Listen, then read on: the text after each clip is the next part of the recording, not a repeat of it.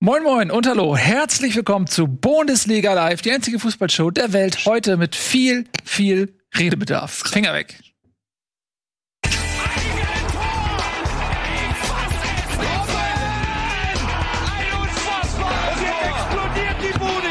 Kritisiert mir denn nicht zu viel, das ist ein guter Mann. Schön, dass ihr da seid, Leute. Heute eine Sendung, ich möchte mal sagen, wenn dieser Tisch ein Schiff wäre, dann hätten wir verdammt nochmal Schlagseite ähm, auf dieser emotionalen, niedergeschlagenen auch noch, emotional niedergeschlagenen Seite, die ausschließlich ausgeglichen wird durch Tobias Escher, der zum Glück niemals in die Verlegenheit kommt, Emotionen zu Emotionen zu haben und dann eben auch Gefahr zu laufen, an jenen zu erkranken, so wie es bei uns dreien hier der Fall ist. Wobei ich glaube ja, dass wir auch, finde ich, so in der Reihenfolge ganz passend sitzen, wenn man sich. Tabellarisch oder so. Nee, tabellarisch, aber ich, auch von, von, von der Anhäufung des Leids. Wenn das Leid eine Ressource wäre, wie bei Minecraft irgendwie Eisen, dann hätte ich am meisten davon. Nee. Nee, bitte Nee. nicht in Zweifel ziehen.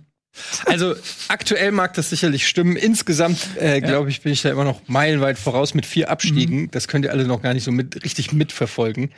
Aber ich, deshalb kann ich, bin, kann ich wirklich sagen, ich, ich fühle euch, ich verstehe euch, ich weiß ich, um eure Situation, ich kenne die Hilflosigkeit, wenn man sieht, wie das Liebste, was man im Leben hat, wenn man, wenn man zusehen muss, wie, wie es untergeht und du kannst nichts machen. So ein bisschen wie ähm, bei der Titanic, um bei dem Schiff zu Ja. bleiben. Äh, wie, nicht Claire Danes, wie hieß sie? Kate Winslet, Mhm. die zusieht, wie Leonardo, Leonardo DiCaprio einfach untergeht. Naja, also sie hat ja nicht zugesehen, sie hat Im Prinzip ihr aktiv Hilfe aktiv, verweigert. ja. Auf diesem, auf dieser Tür, auf der Ja. sie da äh, ja ähm, ist, da war ja sicherlich noch mehr Platz. Selbstredend. offensichtlich Sie hat ihn einfach knallhart abserviert. muss man an der Stelle sagen. Und so ist es gerade auch bei Werder Bremen und Kate Winslet heißt hier Kofeld. Ist, ist vielleicht ähm, ein Stück weit was dran, da reden wir natürlich drüber. Äh, herzlich willkommen, Nico. Hä? Das ist der dessen Tobi. Tapferkeit ich sehr zu schätzen weiß. Denn weißt du was? Nur in Zeiten des Kummers kann sich Tapferkeit überhaupt erst offenbaren. Und deswegen bin ich sehr froh, dass du da bist. Hast du ein Schweigegelübde abgelegt? Das sieht so aus, ne? Ja, ich habe mir vorgenommen, ich will nicht über Werder Bremen reden. Dann nennen wir den Verein noch anders. Die Grünen. Die Grünis. Ja, genau. Selbst die sind Ja. erfolgreicher. Ja, die Hey, just saying. mach nicht. Nein, Tret nicht, tret nicht, wenn ich schon am Boden liege. Ihr könnt, ihr, ihr wird, ja, es ist aber auch nicht einfach, über das Thema zu reden. Also wir können ja auch schlecht Werder Bremen loben, weil dafür ist ja kein Anlass. aber Aber nee, ich lass doch über andere Mannschaften reden. Es gibt auch 17 andere, die sind alle spannend. Ja, das machen wir Reden auch. wir über die Eintracht. Pass auf, Tagesordnungspunkt 2 Leider ist, äh, laut Tobias Escher für Bremen läuft fast alles schief. Ähm, Tagesordnungspunkt 1 ist die Heimschwäche in der Corona-Zeit, aber da wir jetzt schon bei Werder Bremen angekommen sind, lass uns das doch jetzt machen wie beim Zahnarzt. Erst die Wurzelbehandlung, dann Die Zähne die. Zähne putzen, weiß ich nicht. Ähm, also lass uns das Schlimmste doch äh, für dich zumindest jetzt hinter uns bringen und das einmal kurz besprechen. Ich glaube nicht, dass es für dich noch viel schlimmer werden kann, emotional. Ähm, Bremen hatte jetzt ähm, zwei Niederlagen in Folge gegen die Eintracht und gegen Wolfsburg. Und das Gute an diesen Niederlagen ist, man hat trotzdem noch alle Chancen auf die Relegation, zumindest weil Düsseldorf ihrerseits es auch nicht geschafft hat, trotz Einzelführung und ähm, roter Karte für Hoffenheim dieses Spiel zu gewinnen. Von daher ist Bremen auf jeden Fall noch absolut im Rennen. Und vermutlich ist es ähnlich, wenn man rechnet, Leipzig und Dortmund sind zwei Outs für Düsseldorf. Äh, Bremen hat noch die Bayern. Und wenn man jetzt gegen Paderborn wahrscheinlich gewinnt, dann dürfte es so sein, dass äh, in den letzten, was sind noch zwei Spieltage danach, ne? Oder eins, nee, zwei noch, ne? Wir Das- haben noch vier Spieltage insgesamt. Genau, das, dann sind noch zwei Spieltage und dann ist man wahrscheinlich punktgleich und dann in diesen zwei Spieltagen entscheidet sich noch das. Paderborn und Mainz auf jeden Fall. Ja, und da entscheidet sich das. Und Mainz wird wahrscheinlich durch sein, ne? Und am letzten Spieltag Köln zu Hause, wohlgemerkt, womit wir dann gleich bei deiner These sind, dass das wahrscheinlich eher auch nicht unbedingt ein Vorteil ist. Aber für Köln wird es zu dem Zeitpunkt vermutlich um nicht mehr so viel gehen. Das Ja. kann man Und zumindest. für Mainz auch nicht. Was sicherlich sehr gut ist. Düsseldorf hat, Mainz ist Düsseldorf jetzt auch hat nur ein paar Punkte. Lass das mal alles chronologisch abarbeiten. Bin Ähm, dabei. wollen wir mit Werder anfangen, die am Wochenende ein sehr wichtiges Spiel verloren haben, nachdem am Samstag äh, Mainz vorgelegt hatte mit dem Sieg und Düsseldorf immerhin unentschieden geholt hat. Mhm. Hätte man zu, äh, aufschließen können, ähm, aber nachdem man unter der Woche schon gegen Frankfurt 0 zu 3 untergegangen ist, hat man auch gegen Wolfsburg mit 0 zu 1 federn lassen müssen. Nico, wie geht es dir? Na, jetzt frage ich noch nicht schon. Jetzt frage ich noch mal, wie hat er das Spiel gesehen? Wie hast du das Spiel gesehen, Nico? Wie geht es mir? Ja, genauso wie es mir geht. Ähm, das ist und diese ewig gleichen Reden, die auch der Trainer hält, die ja auch mittlerweile immer mehr mit hohen, ähm, wahrscheinlich auch nicht ganz zu Unrecht be betrachtet werden. Auch teilweise ganz gute Ansätze gesehen, aber bin halt dann doch ein bisschen erschüttert über dieses berühmte letzte Drittel, in dem einfach keine Schlagkraft stattfindet, sodass du sowohl gegen Frankfurt als auch gegen äh, Wolfsburg am Ende auch recht weit entfernt davon war es, wirklich mal ein Tor zu schießen und am Ende mit, also gegen Wolfsburg noch ein bisschen tragischer, aber gegen Frankfurt halt gnadenlos und eiskalt von der, und ich habe es übrigens hier alles vorher genauso vorausgesagt, sehr starken Mannschaft eiskalt auseinandergenommen wirst und ähm, gegen Wolfsburg jetzt halt einfach bitter, weil den Punkt, den hättest du einfach nur noch mitnehmen müssen und dann ist es ein individueller Fehler in der Innenverteidigung mal wieder, der dazu führt, dass sie ein Tor kassieren. Ja, aber ich finde, ähm, also es war, ich habe das Spiel auch über weite Teile gesehen und ich fand, dass Bremen super in das Spiel reingekommen ist, sehr intensiv gespielt hat. So die ersten 10 Minuten, 15 Minuten ähm, hat Bremen Wolfsburg ziemlich dominiert. Und je länger das Spiel ging, desto mehr konnte sich Wolfsburg dann aber auch befreien und auch zunehmend das Spiel ähm, offen gestalten. Das äh, finde ich, hätte in weiten Phasen des Spiels in beide Richtungen kippen können. Bremen fehlte so, fehlten so die ganz großen Torchancen. Ich hatte das Gefühl, Wolfsburg äh, hatte mehr Situationen, aus denen sie was hätten machen können, allen voran äh, Wout Mhm. Weghorst, der, wo ich manchmal das Gefühl habe, wenn der nicht im Strafraum ist, ist er auch zu nichts zu gebrauchen. So, der hatte so, ja, du weißt so, der hat diese, gut, diese eine Chance, da scheitert er an, ähm, an, an Pavlenka. So, da hätte er vielleicht noch um Pavlenka rumlaufen können, eigentlich links um ihn rumlaufen können. Äh, und dann diese zwei Schüsse da oder was, äh, die er noch hatte, so aus 16 Metern, 18 Metern, so, die waren ziemlich Und das eklig. war jetzt nicht das schlechteste Spiel von Wechhorst. Du hast keine Ahnung von Bau, wie ich, wie ich Nee. 95. Okay. So, und dann aber, und, und ich fand dann mit der Einwechslung, spätestens mit der Einwechslung von Ginczek, der ja auch ein, so ein großer, wuchtiger Strafraumstürmer ist und sein kann, kann auch woanders spielen, da hat man gemerkt, okay, die haben versuchen vermehrt auch über die Außen zu kommen, über Flanken zu kommen und eben mit diesen beiden da vorne drin ähm, auch ein Kopfball zu gewinnen. Und genauso ist das 1-0 dann ja gefallen. Also ich hatte schon das Gefühl, dass es genauso gewollt war, auch in der Phase des Spiels von Wolfsburg. Und ich hatte auch zum Ende hin wirklich das Gefühl, dass Wolfsburg deutlich eher am Drücker ist. Also wieder das alte Spiel bei Bremen, dass es zum Ende hin nicht mehr ganz so reicht wie am Anfang. Oder? So ein Stück weit ja, also dass es zum Ende hin nicht mehr ganz so reicht. Sie sind jetzt, glaube ich, zum ähm, zehnten Mal bereits in diesem Jahr, also diesem Kalenderjahr, in der ersten Halbzeit ohne Gegentor geblieben und haben am Ende Mhm. trotzdem äh, sechs von diesen zehn Spielen verloren. Das sagt dann schon ein bisschen was aus, was du gesagt hast. Ja, am Ende keine Kraft mehr. Ich fand aber auch sie offensiv, auch wenn sie da manchmal gute Kombinationen hatten, aber spätestens dann im letzten Drittel war das dann, Mhm. da war keine Gefahr mehr da. Mhm. Da siehst du, wer das größte Problem momentan, dass sie einfach offensiv, da fehlt jegliche Form von Stürmergefahr. Gefahr, die von Stürmern ausgeht. Ja. Also das Sargent, egal ob ein Sargent vorne spielt, der immerhin noch defensiv gut mitarbeitet oder ein Selke. Ähm, da ist wenig Tiefe im Spiel. Osako gibt ja auch keine Präsenz. Und es gab halt zwei, drei Situationen, wo Augustinsson links an ähm, Babu vorbeigekommen ist und den stehen hat lassen. Dann wusstest du aber immer schon, okay, da wird jetzt nichts draus, weil wer soll im Zweifelsfall da sich in der Mitte durchsetzen gegen ähm, Brooks und ähm, Pongracic. Da war niemand da, da war keine Präsenz da im Strafraum. Mhm. Und das ist also, wenn du vorne null, wirklich null richtig echte, hundertprozentige Torchancen dir arbeitest, dann kannst du nicht mehr als 0-0 erhoffen.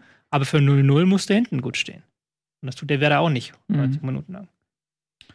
Ja, Selke, ähm, das finde ich auch bemerkenswert, wenn man bedenkt, dass mit Füllkrug und Raschika zwei Stürmer fehlen, an Selke trotzdem erst so spät eingewechselt wird. Und dann auch, hat er auch nicht mehr viele Bälle bekommen dann. Ja, aber das ähm, spricht jetzt auch nicht glaub- für Selke, ne? Hat aber jetzt auch in den Partien, wo er gespielt hat, auch nicht wirklich von sich äh, überzeugt. Das ist halt immer so, ich kenne das Äh, man fordert immer die Spieler, die dann nicht spielen und denkt dann, die sind die Lösung. Und wenn sie dann spielen, liefern sie auch nicht ab. Und dann, ähm, aber ja, ich war auch ein bisschen verwundert, dass der nur fünf Minuten gespielt hat. Gerade weil ja auch ähm, da vorne ein Selke dann auch durch seine Statur oder so vielleicht ein bisschen mehr Durchsetzung äh, versprochen hätte als jetzt ein Sergeant, der ja eher ein bisschen schmächtiger ist und gegen die äh, starke Innenverteidigung von Wolfsburg dann äh, nicht so viel Land gesehen hat. Aber auch in der, den zehn Minuten, die man Selke noch gesehen hat, war auch wieder nicht besonders gut. Also Mhm. da würde ich eher überlegen, ob man im Winter nicht vielleicht ähm, einen anderen Stimme, aber da hätte, hätte. Ne? Das ist natürlich im Nachhinein immer leicht äh, zu sagen, ob man im Winter vielleicht, äh, man, man hat ja offensichtlich das Problem erkannt, dass man in der Spitze noch was machen muss, auch wegen den Verletzungen. Ob, ob dann äh, Selke die richtige Wahl war, aber das weiß man natürlich vorher auch immer nicht. Im, Im Vorfeld hätte man gesagt, na ja, der kennt die Bundesliga, der, der ist jetzt kein Weltklasse-Spieler, aber der weiß, wo das Tor steht. Also Mhm. ist halt auch mal oft bei so, wie, wie so heißt so schön, hast du Scheiße am Fuß, hast du Scheiße am Fuß. Das ist halt auch schwierig, einfach eine Mannschaft, die verunsichert ist, die Verletzungspech hat, wo der Trainer auch in der, äh, in der Kritik steht und alles, dann spielst du auch einfach nicht so befreit auf. Das ist leider so beim Fußball, diese berühmte Abwärtsspirale. Da rauszukommen, ist extrem schwer. Ja, so sieht's aus. Hab- Okay, er will nichts mehr sagen. Nee, er ist komplett, er will wirklich. Oder ist das Bild eingefroren? nee, er blinzelt Nee, ich, manchmal. ich, aber ich, ich, ich, ich, ich, ich beantworte nur noch Fragen. Aber was du am Anfang schon gemacht hast, ist ja auch die letzte Hoffnung, die bleibt, wenn wir Bremen dann auch schnell abschließen wollen, was mir ehrlich gesagt ganz lieb wäre. Ich hab habe aber- genau das gleiche schon gemacht. Ich habe das einmal ausgerechnet, was die le- aller, aller, allerletzte Chance ist. Und die steckt genau in diesen letzten beiden Spielen. Du musst Paderborn schlagen, dann musst du hoffen, dass Düsseldorf gegen Leipzig und äh, Dortmund keinen Punkt macht. Und wenn dem so ist, dann gibt's noch zweimal zwei Endspiele. Düsseldorf gegen Augsburg und Berlin. Bremen gegen ähm, Mainz und Köln. Das ist sogar alles dann noch einigermaßen auf Augenhöhe und da musst du einen Punkt mehr holen. Und wenn du das schaffst, bist du in der genau. Relegation. Wenn nicht, steigst Ganz du ab. genau. Und äh, das- das meine ich. Das ist ja, ist ja nicht so, so utopisch. Also du kannst wirklich davon ausgehen, dass sowohl das ähm, Torverhältnis dann nach den Spielen gegen Leipzig und Dortmund als auch das Punktverhältnis ausgeglichen sein können zwischen Nee, Düsseldorf das auf gar keinen Fall. Du spielst gegen Bayern München und das Bremen, das im Moment sich aufstellt, gegen das Bayern München, das im Moment Fußball spielt, kriegt sechs, sieben, acht Dinger. Ja, schauen wir mal. Die sind dann Meister und besoffen. Das schauen wir mal. Warte mal ab. Nee, Ich die habe werden Meister gegen Bremen, das ist ja das Problem. Ich weil hab die nur das- Wochenende nicht Meister werden. das Wolfsburger Tor auf der Taktiktafel hier stehen, um nochmal? Salz in die Wunde zu reiben. Ja, hab vielen ich. Dank auch, Herr Escher. Du hast das schon auf Twitter die ganze Zeit gemacht. Ich merke, ich möchte, es gibt schon so ein, zwei Andeutungen in den letzten Wochen und Monaten, Herr Escher. Ich möchte mal, da müssen wir mal persönlich drüber reden. Welche Andeutung? Ja, ja, ja, ja, ja, ja, ja, ja, ja. Okay. Äh, ich habe das äh, mal raufgezeichnet. Es war ja ein Konter von ähm, VfL Wolfsburg, wo sie mit relativ viel Gas in den Strafraum reingegangen sind. Und da möchte ich einfach mal so zwei, drei Prinzipien der Strafraumverteidigung so ein bisschen aufzeigen, was auch Werder Bremen in den letzten Wochen allgemein relativ schlecht gemacht hat. Das Torfall für diejenigen, die es nicht im Kopf hatten, Babu hat sich durchgesetzt im Mittelfeld, ist dann auf die Abwehr zugelaufen, legt den Ball rauf auf Klau raus auf Klaus. Der jagt das Ding einfach in die Mitte rein. Wiechhorst sch- sprintet durch, hinter Vogt, an Vogt vorbei und wuchte das Ding dann ins Tor rein. Ähm, kann man jetzt ähm, zwei Schuldige finden, wenn man möchte. Also einmal natürlich ähm, gilt im Strafraum allgemein, wenn der Ball von außen kommt. Erste Regel ist natürlich Flanke verhindern, wenn es geht. Da kann man schon Mäusern da die Frage stellen, wieso geht er da nicht energisch und rein, verhindert die Flanke. Wenn die Flanke kommt, musst du spätestens in dem Moment, wo der Flanke, die Flanke der Ball den Fuß verlässt, Manndeckung machen. Also da musst du den nächsten Gegenspieler suchen und Körperkontakt aufnehmen und wirklich Manndecken oder gucken, dass du zuerst am Ball bist. Das macht Vogt in dieser Situation nicht. Vogt bleibt einfach stehen und guckt auf den, auf den Ball.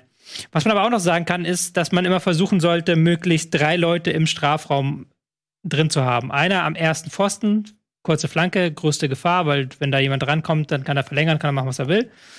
In der Mitte und dann nach hinten ein, falls er bei einmal ganz durchgeht.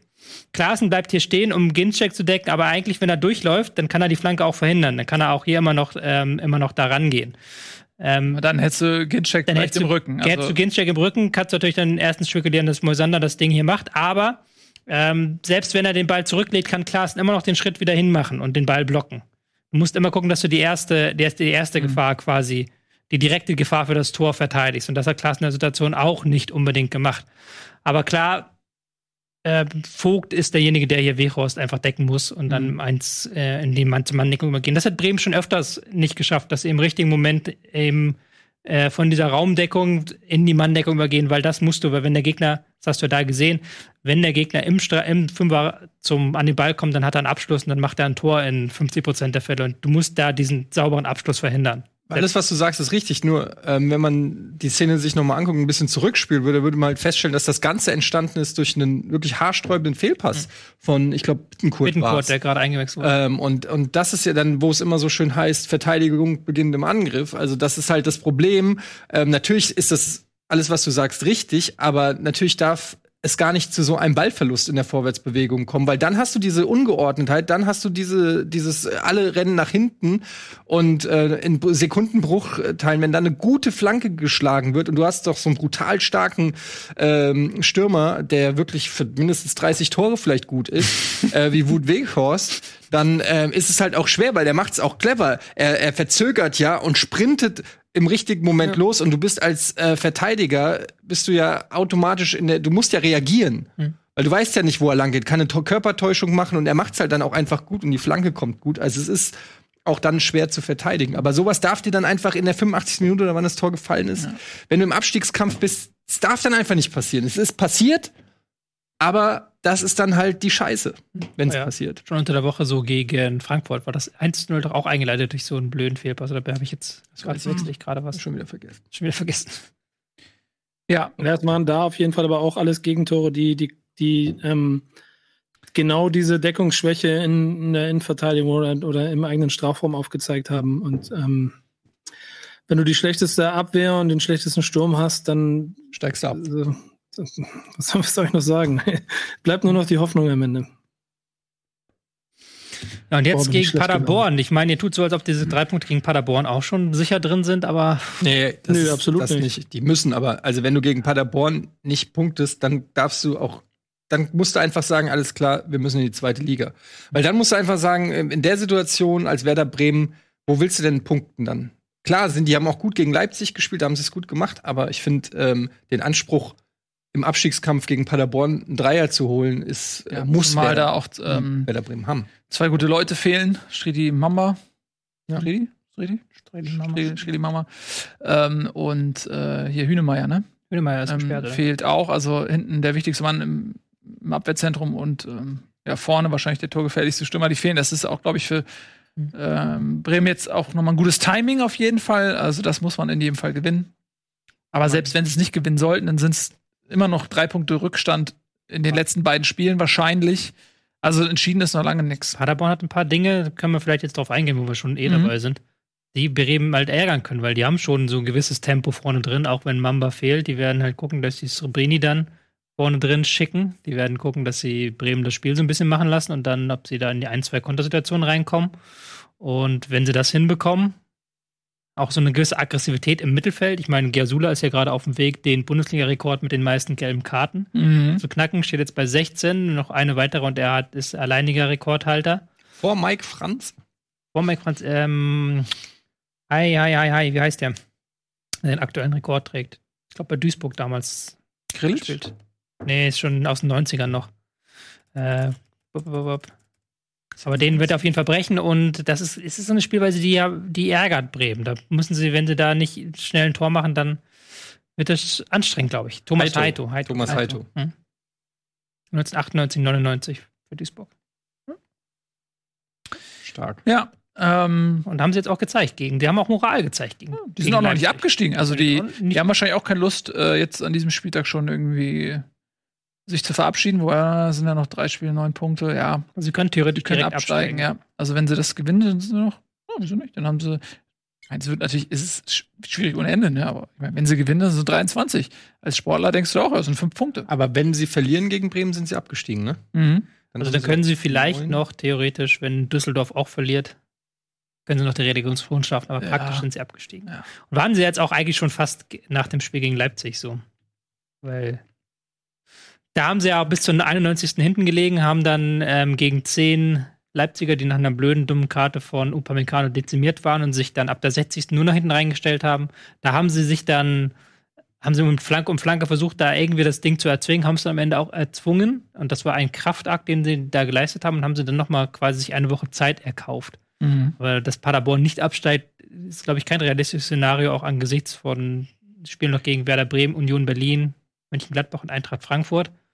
Müssten da dann eigentlich alles gewinnen. Das wird, glaube ich, sehr eng. Aber ich glaube, die sind trotzdem jetzt gehen motivierter da rein nach diesem Punkt gegen Ich meine, Bremen. also äh, wenn Paderborn jetzt abgestiegen wäre, ähm, dann ja, also vielleicht sind sie dann befreiter, aber am Ende des Tages glaube ich, dass ein Paderborn, was noch eine Chance hat zu gewinnen, ähm, noch nicht abzusagen, auf jeden Fall gefährlicher ist. Ähm, die Chance, vielleicht die Bremen auch hat, ist, dass Paderborn sagt, wir sind nicht mit dem Punkt zufrieden, Mhm. sondern wir müssen gewinnen. Und dass sie dann nicht auf äh, Unentschieden spielen. Und Mhm. deswegen wird sich für Bremen ähm, werden sich auch Chancen eröffnen, glaube ich. Das ist, glaube ich, ein Vorteil auch, den Bremen hat. Ja, aber am Ende des Tages, Bremen muss da drei Punkte holen und da auch ganz klar, ähm, also da gibt es eigentlich gar keine zwei Meinungen. Klar, ähm, äh, Kofeld hat gesagt, es sind noch vier Spiele, es werden noch zwölf Punkte vergeben und auch wenn sie da verlieren, würde er nicht den Kopf in den Sand stecken und sagen, das war's. Ist ja auch richtig, aber meiner Meinung nach Das ist ist, das das entscheidende Spiel für Bremen. Sehe ich ganz genauso. Wenn du das verlierst, bist du abgestiegen. Ich glaube auch, dass dann die, äh, dass auch wenn sie das nicht gewinnen oder sogar verlieren, dass dann auch der Knacks im Kopf, also das ist so, ist ja auch schwierig. Mhm. Also das ist ja auch, äh, du musst ja auch als Spieler immer noch an deine Chance glauben und Selbstvertrauen haben, um, um zu spielen und so deshalb. Aber warten wir es mal ab, weil wenn sie gewinnen im Umkehrschluss, wird es noch mal richtig spannend, auch aufgrund eben des schon angesprochenen ähm, Restprogramms von, von der Fortuna. Ganz genau.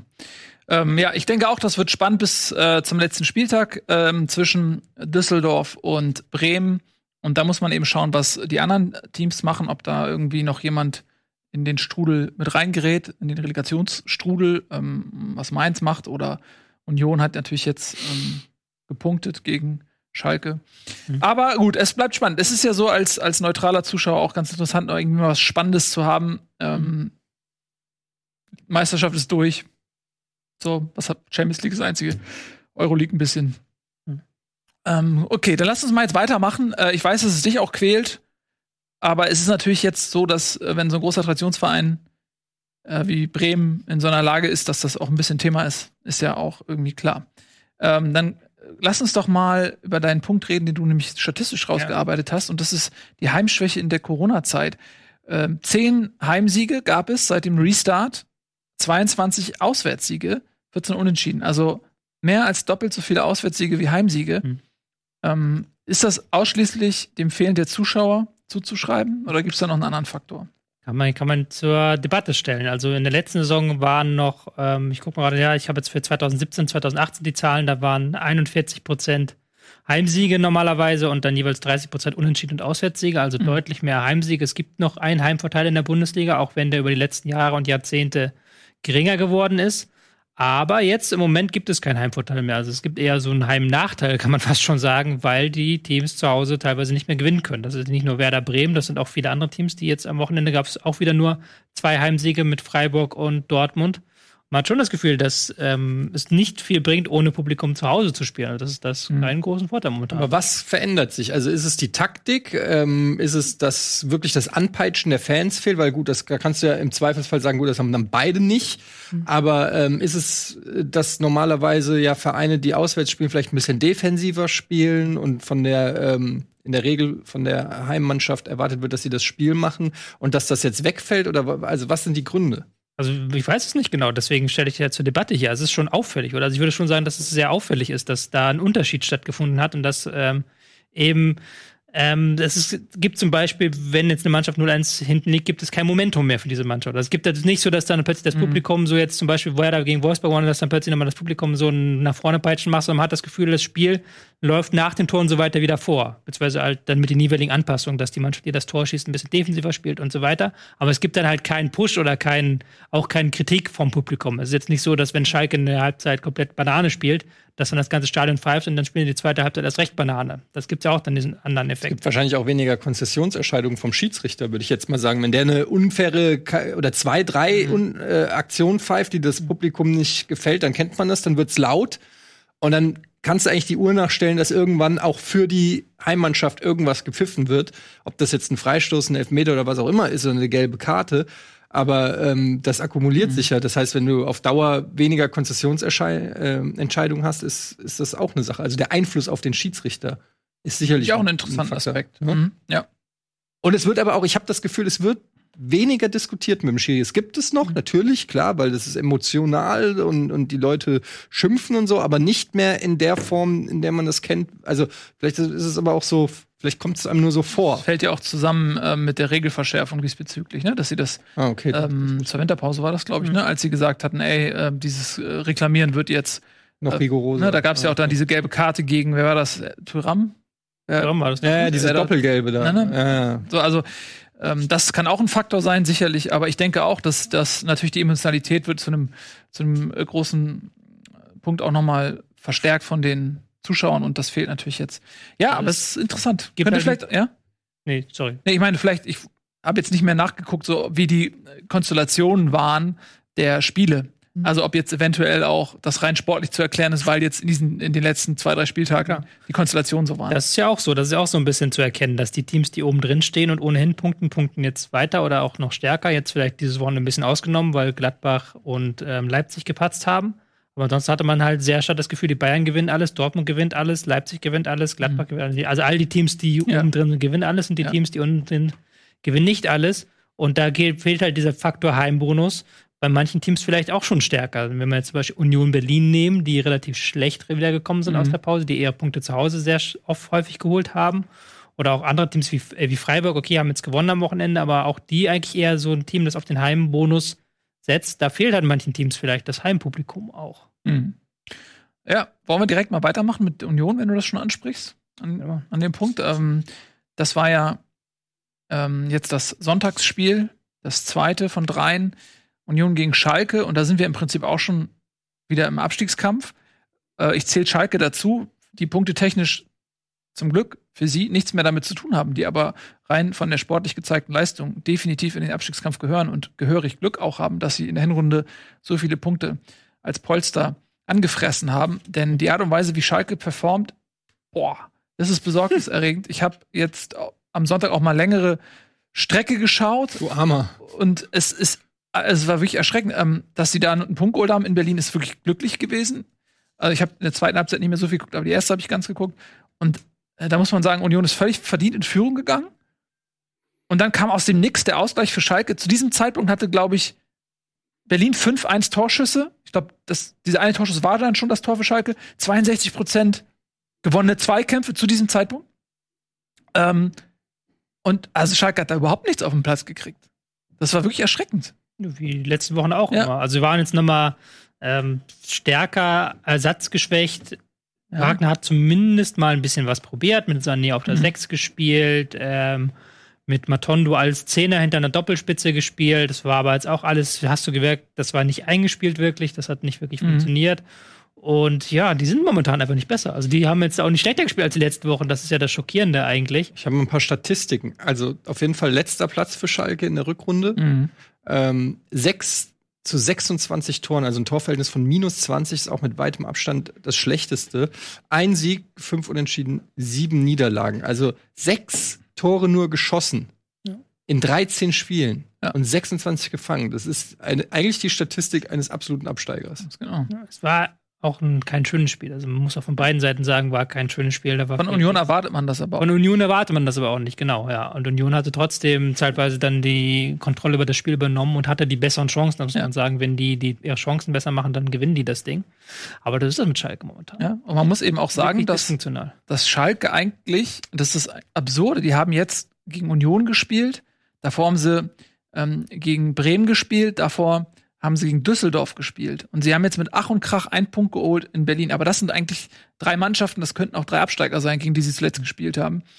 Ähm, da malt man sich gar nicht aus, wie, wie sie jetzt gegen den stärkeren Club ausgesehen hätten. Ähm, wenn, sie- wenn sie da, ist- eigentlich würdest du vorher sagen, okay, das müssen neun Punkte sein ähm, für den Anspruch, den Schalke hat. Jetzt rechne mal die neun Punkte darauf, dann sind sie bei 47, dann sind sie auf, auf Platz 6 hinter dem Champions League äh, Quintett. Das ist ja, ja, Ja, die gehen halt auf die Spiele aus, muss man tatsächlich sagen, mittlerweile. Also es fehlt die halbe Mannschaft, fehlt ein Serda, fehlt ein Harid, Das fehlt stimmt. ein Mascarell und so weiter und so fort. Ja. Ähm, kann man nicht wirklich, weiß man nicht wirklich mehr, wie man einsetzen soll eigentlich. Die Bank bestand auch zur Hälfte aus Jugendspielern jetzt am Wochenende. Ja, Das Aber- ist das Gleiche, was Bremen natürlich auch hatte, äh, gerade in der Hinrunde, dass so unglaublich viele Leistungsträger verletzt waren. Ähm, aber ja, bei Schalke gibt's halt genau die von dir aufgezählten Serda und Harit, die sind halt überhaupt nicht zu ersetzen. Sané war mega in Form, auch bevor er sich verletzt hatte. Kabak war sehr stark in Form, bevor er sich verletzt hat, ist jetzt wieder da, aber ja. dem fehlt vielleicht auch noch ein bisschen was. Ja, ist auch eine sehr junge Mannschaft jetzt dadurch, ne? Ja. Kabak ist ja auch erst 20 und den ja. sieht man jetzt schon als Leistungsträger an. Wie ist die Stimmung auf Schalke, Nico? Du hast ja da immer deine Kontakte rein. Ja, sagen wir so, das, was ich da so mitgekriegt habe, ist schon, äh, also der Haussiegen hängt schief, aber das liegt ja nicht nur an dem, wie sie spielen, sondern auch an, an, an den Schreiben, die da für die äh, Fans, äh, für die Erstattung ihrer Kosten für ihre Karten und Dauerkarten äh, mitgegeben wurde. Ja. Äh, es ist insgesamt noch verhältnismäßig ruhig dafür, dass sie seit äh, zwölf Spielen so de de desolat spielen. Aber du kannst fest davon ausgehen, dass das so ein bisschen ein Retten in die Winterpause, in die Winterpause, in die Sommerpause ist und dann also ich hoffe sehr, dass sie den Trainer behalten und äh, ich rede ja mit Pillard, hier meinem alten Schalke-Fan und Schalke-Freund immer drüber und der hält auch sehr viel so über den, weil er das schon auch schon ein paar Mal mitgemacht hat, dass dann immer wieder ausgetauscht wurde. Und sie sehen auch alle, dass es an den, an den Verletzungen liegt, aber es fehlt trotzdem im Moment so ein bisschen der Glaube in die Spielphilosophie. Und ich glaube, mhm. das ist so das größte Problem, das er im Moment hat. Denn gerade gegen Bremen war da das super Beispiel, dass sie dass vor dem Spiel gesagt wurde, ja, wir haben nicht die Mannschaft, die in der Lage ist, mehr zu machen, als das, was wir im Moment machen. Und erste Halbzeit haben sie genauso gespielt. Und zweite Halbzeit haben sie es dann auf einmal gemacht. Da haben sie dann auf einmal gekämpft, da haben sie, waren sie engagiert, haben sich, haben sich von einer anderen Seite gezeigt, die sie jetzt wieder gegen Union nicht gezeigt haben. Also es liegt sicherlich mehr am Argen, als einfach nur, dass die Spieler nicht dabei sind. Die, die Geschichte mit den Anträgen musste nochmal, glaube ich. Ach so, schön, das habe ich nur so halb, ne? Ja. Mhm. Aber da, da, da also es ging ein Schreiben rum, in dem die ähm, Fans von Schalke, ich muss ja auch mal sehen, dass ich das Falsche erzähle, wenn sie Erstattung für Dauerkarten und erworbene Karten haben wollen, Härtefallanträge stellen müssen, in denen sie erklären müssen, warum sie dies, das Geld wieder haben wollen. Ja. möglichst mit Belegen. Ja. Mit Belegen. Mit genau. Sonst gibt das Geld erst im 1. Januar 2022 wieder. Ja. Und ja, genau, das war genau, das war noch die wichtigste Zusatzinformation. So oder so eine, eine Sache, die du in Gelsenkirchen in einem ja sehr strukturell eh sehr starker Region äh, auf jeden Fall immer problemlos machen kannst, ohne dass dir jemand das Dach steigt. Ja. Und ich finde halt auch bei so einem Club wie Schalke, der als Malocha-Club auch ähm, gilt und bei dem diese Unterstützung der Fans einfach so ein Teil der Identität ist, wie bei kaum einem anderen Verein, seine eigenen Fans so von oben herab zu drangsalieren, das, also die ganze Tonalität passt so überhaupt nicht zu dem, wie eigentlich das Verhältnis sein sollte zwischen Fan und Verein. Das äh, haben sie aber mittlerweile auch erkannt, dass das äh, eine Unmöglichkeit war und haben es zumindest jetzt auch eingesehen. Soll ja auch ähm, der Finanzvorstand Peter Peters angeblich wegen dieser Geschichte auch unter anderem gegangen worden sein. Also es ist nicht ganz klar, ja. ob er zurückgetreten ist oder ihm nahegelegt wurde, zurückzutreten, aber der ist ja jetzt auch nach vielen, vielen Jahren von Schalke gegangen unter der Woche. Das ist ja aber auch noch so ein Faktor, du darfst ja nicht vergessen, in seiner Zeit dieser Verein, hm, jetzt muss ich mich den neunstelligen Schuldenberg angesammelt. Ähm, ich denke, da gibt es eine Menge, das was aufzuräumen ist. Dann dieser, die, die Ausgliederung, also der Verein ist im Moment, glaube ich, so viel in Unruhe wie schon seit vielen, vielen Jahren nee. nicht mehr. Das mit, ähm, den, das mit den Härte, ein bisschen aufpassen muss. Ja, das mit den Härtefallanträgen haben sie ja nicht gemacht, weil sie zu viel Geld übrig haben, sagen wir mal, wie es mhm. ist, sondern weil sie ja. müssen ja wirklich ganz massive finanzielle Schwierigkeiten haben. Wurden ja auch immer als einer, wurden ja immer als der Verein genannt, der am meisten von dieser Corona-Pause ähm, gebeutelt wurde und der ja, es, sich dann nur es lang ja, relativ, ja, genau, es hieß ja relativ offensiv. Wenn nicht gespielt wird, ist Schalke pleite. Ich muss sagen, mein, mein Mitleid hält sich da allerdings auch arg in Grenzen, weil das schon ein Verein war, der jahrzehntelang eigentlich über seinen Verhältnissen gelebt hat und sich das Geld hin und her im Verein gepumpt, äh, zugeschustert hat mit irgendwelchen dubiosen GmbH-Gründungen und ähm, Oligarchen-Deals und so weiter und so fort, versucht hat, immer mit den Großen der Liga mitzuhalten. Ähm, da hält sich mein Mitleid dann äh, wirklich in Grenzen, weil ich eigentlich wartet man bei Schalke schon seit 10, 15 Jahren darauf, dass irgendwann auch mal die Rechnung fällig wird für, für, diese, für diese komischen Gebärden. Und ähm, ist auch ja. ein schwieriger Verein natürlich, weil der natürlich sehr stark auch das Selbstbild hat, dass er zu den äh, Besten des Landes gehört, zu den Top-Vereinen der Branche, sich jahrelang mit Borussia Dortmund gemessen hat und jetzt eigentlich, muss man sagen, von dem Revierfeind abgehängt wurde. So kann man es ja nicht anders nennen. Dortmund ist ja strukturell und auch finanziell mittlerweile Meilen von Schalke entfernt, aber man will das noch nicht so ganz einsehen auf Schalke. Man wähnt sich immer noch so als diesen riesigen Top-Verein, obwohl man in den letzten vier Jahren dreimal nicht in den Top Ten gelandet ist. Also jetzt aktuell ja auch wieder nicht. Also man hat jetzt dann die Saison mit Tedesco mal Zweiter geworden ist, ansonsten hat man relativ schwache Jahre erlebt und hat natürlich auch Champions League verpasst, Europa League gespielt relativ häufig. Das geht erzählt auch an die an der Substanz und dieses Selbstbild, ähm, dass Schalke unbedingt nach Europa oder den Champions League gehört, das ist derzeit schwer ähm, zu vereinbaren mit dem, was man auf dem Platz sieht und was man erlebt, auch von den Verantwortlichen. Mhm. Ja, das ist aber auch eine, eine Rezeptur äh, des Desasters. Ne? Also es ist ja auch nicht das erste Mal, dass ähm, ein Club an den ähm, gefühlten Ansprüchen zerschellt. Das ist halt schwierig. So, gerade wenn du dann ähm, den Kader aufbaust, vielleicht der für Europa gebaut wird, ähm, und dann aber, also finanziell auch äh, dementsprechend ähm, geschröpft und dann erreichst du deine Ziele nicht, dann ist die Spirale relativ schnell vorgezeichnet. Ähm, ja. Und es fehlen da vielleicht auch so ein bisschen diese krassen Einnahmen. Ne? Also Schalke hat ja immer eine sehr gute Jugendarbeit, ne? hat auch dann oft dadurch profitiert, indem sie ähm, einen Sané für viel Geld verkauft haben. Und Draxler haben sie, glaube ich, auch relativ viel Geld für bekommen. Meier? Ähm, ist ja Neuer haben sie irgendwie 30 Millionen. Meier, Mann. Ja, ich weiß nicht, ich zähle nur auf. Ja. Äh, Max Meyer, weiß ich nicht mehr, was sie da. Aber ich meine, also die haben eigentlich auch immer dann da wiederum ganz gute Einnahmen generiert. Das fehlt dir jetzt auch vielleicht so ein bisschen. Ja, ich glaube, der, der große Bruch kam damals auch mit Heidel. Also gerade auch, was du gesagt hast, diese zweite Platz unter Tedesco, da hat man dann vielleicht auch noch mal ähm, auch wenn das eigentlich eine äh, rein spielerisch eine Saison war, wo man sich gefragt hat, naja, also ne, das war jetzt keine, keine spielerische Offenbarung, die Schalke in der Saison hat, aber waren effektiv, haben zweiten Platz gemacht. Vielleicht hat man da dann auch noch mal so ähm, Sehnsüchte geweckt. Dann kam mit Heidel auch ein Manager, wo man gedacht hat, der hat überragende Arbeit in Mainz geleistet. Er galt als einer der besten Manager in der Liga und dachte, okay, das könnte jetzt noch mal so ein, so ein neues Schalke werden, so ein modernes Schalke und es ist alles komplett nach hinten losgegangen mit Zerwürfnissen von Heidel und allem drum und dran, den Trainerentlassungen. Mhm. Und das ist natürlich auch dann für ein immer noch sehr, glaube ich, der drittgrößte oder ja, mit ja, drittgrößte Verein in Deutschland, ähm, ist das natürlich dann auch nicht einfach, wenn man dann so auf, von, vom, ja, vom Thron will ich nicht sagen, aber von oben runter fällt. Sehr, auch nicht anders, als es auch Bremen oder in den 90ern Frankfurt, also große Vereine, HSV. Es ist schwierig für so große Traditionsvereine, die große Zeiten mal hatten, ähm, zu akzeptieren, dass man erstmal eine Zeit lang keine Rolle spielt. Und dann kommen neue Vereine, Leipzig, die sich mehr oder weniger einfach in die Spitze reinkaufen. Du hast auch jetzt Hertha, die sicherlich in den nächsten Jahren eine große Rolle spielen werden in, bei den internationalen Plätzen, während solche großen Marken äh, strugglen. Ja.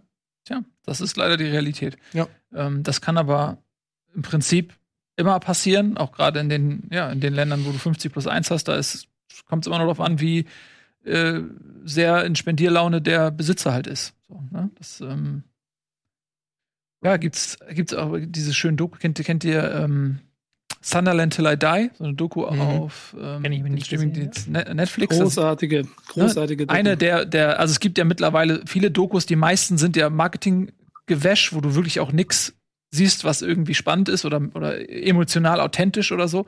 Äh, aber bei dieser Doku sieht man das eben auch sehr schön, weil das halt auch ein Verein ist, der ähm, verkauft wird immer mal wieder und die Verein, also die Fans, die leiden einfach, die sind nur am Leiden. Der Verein steigt ab, dann schaffen sie den Aufstieg nicht und so weiter und so fort. Und da finde ich, kann man auch sehr schön ähm, noch mal mit einem Beobachterauge sehen, was, was so passieren kann einfach. Mhm. Ne? Ähm, gut. Doku, wir müssen Werbung machen, aber ich, nach der Werbung würde ich gerne ganz kurz meine Eindrücke von der Schweinsteiger-Doku mit euch teilen, falls ihr sie auch schon gesehen habt. Ähm, ich habe sie noch nicht gesehen, gesehen aber. Ich habe eine große Frage, die ihr mir vielleicht, auch wenn ihr sie nicht gesehen ja. habt, beantworten könnt. Ich bin sehr gespannt, äh, was diese Frage sein wird und ob wir eine Antwort haben, erfahrt ihr gleich.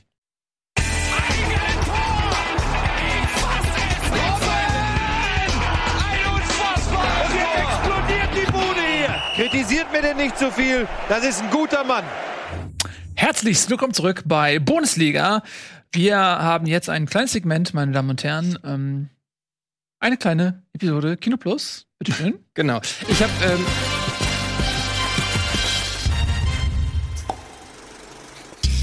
Jetzt weiß ich, was ihr meintet mit dem Bumper.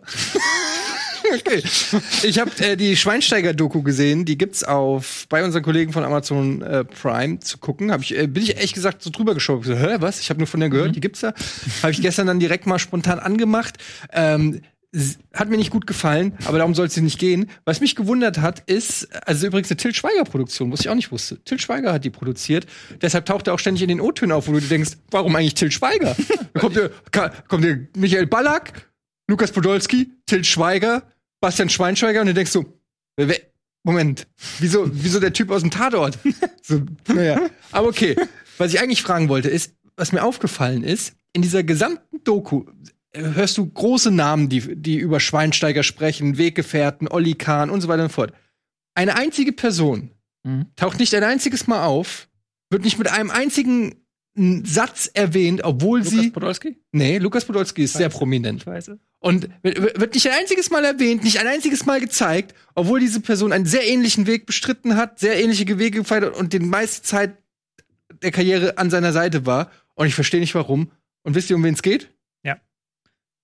Philipp Lahm. Ja, Philipp Lahm. Philipp Lahm taucht im Leben von Bastian Schweinsteiger offensichtlich nicht auf. Meinst du, die beiden mögen sich nicht? Ich weiß es nicht. Ich bin nicht zu so sehr in der äh, Bayern-Geschichte drinne, um zu wissen, was da zwischen dem Bastian und dem Philipp äh, mir San mir Rüttenhürtel so abläuft. Aber es ist auffällig. Michael Ballack.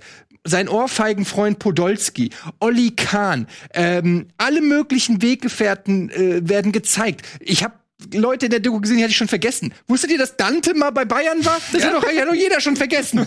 So. Aber Philipp Lahm wird nicht mit einem Satz erwähnt. Nicht mit ein, der wird nicht mal gezeigt. Ich habe nicht, glaube ich, korrigiert mich, wenn ich falsch liege. Ich habe ihn nicht einmal in einer Szene gesehen. Die müssen das so geschnitten haben, dass der bei dem Torjubel nicht mal zu sehen ist. Was ist da los? Schade, wir haben dieses Match ohne einen Rechtsverteidiger gespielt und damals nur zehn Mann gehabt. Ja, was ist da los, Ja, Tobi? die haben sich gestritten, weil äh, Ernsthaft? Philipp Lahm wollte im Mittelfeld spielen Das war die Geschichte. und ähm, Bastian Schweinsteiger wollte auch im Mittelfeld spielen. Bastian Schweinsteiger ist dann wegen haben, Ballers haben die sich geprügelt und ähm, Philipp Lahm ist halt nicht so und hat groß. verloren. Philipp Lahm hat verloren. Hat verloren und dann durfte Schweinsteiger im Mittelfeld spielen. Ja, aber ist das so? Gibt es da irgendeine Story, die nicht erzählt wurde? Oder ist das einfach.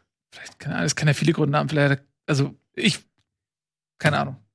Weiß ich auch nicht. müsste man mal irgendjemand Aber ist anrufen. doch komisch, oder? der sich Schon auskennt. komisch, ja, ja. Aber ist komisch. tatsächlich ein bisschen komisch. Sollen nie die besten Freunde gewesen sein, tatsächlich. Weil Das ist irgendwas. Philipp ist Lahm ja immer schon Also so ernst war und Bastian Schweinsteiger ja sehr lange ja noch so ein lockerer Typ war. Der Wenn ihr auch dann- Insider-Informationen habt, irgendwie, ne, wenn jetzt hier einer zuguckt oder so, Van Raal oder so, dann äh, schreibt mal, schickt mal Was was ist- rüber. Ist das, ist das, ist das so eine, ich habe überlegt mir, um die anzugucken, aber ich gucke Das diese sind ganzen. vermutlich rivalisierende Gangs. Damn Trolls. Ja. ich, ich überlege mir die anzukommen, ich habe keine Lust mehr auf diese Fußballer-Dokus, weil die alle sowieso nur so Lob-Dokus sind und du erfährst eh nichts, was du nicht. Also sie ist nicht so schlimm wie die Toni Kroos Doku, die ging gar nicht. Die war ein einziger Toni Kroos Werbespot, wo du ihn so nachdenklich auf dem Balkon siehst und so, du denkst dir, okay, das ist ein komplettes Kamerateam gerade oder wie er seine Kinder ins Bett bringt und so und dann geht er noch in, ins Waisenhaus und in die Krebsklinik und weiß ich nicht, was danach kommt, das 7-1, um dich wieder aufzuliften. Also ganz furchtbar, aber auch da ganz viel auch du hast richtig gesehen, wie Bastian Schweinsteiger darauf bestanden hat, dass seine Frau die Tennisspielerin Iva, ähm, Ivanka Trump. Ivanka Trump ähm, auch ständig mit auftaucht. Da gab es ein Segment, da wird sie beim Tennistraining gezeigt und so weiter, wo ich mir sage, wen interessiert denn das? Was ist denn jetzt hier los?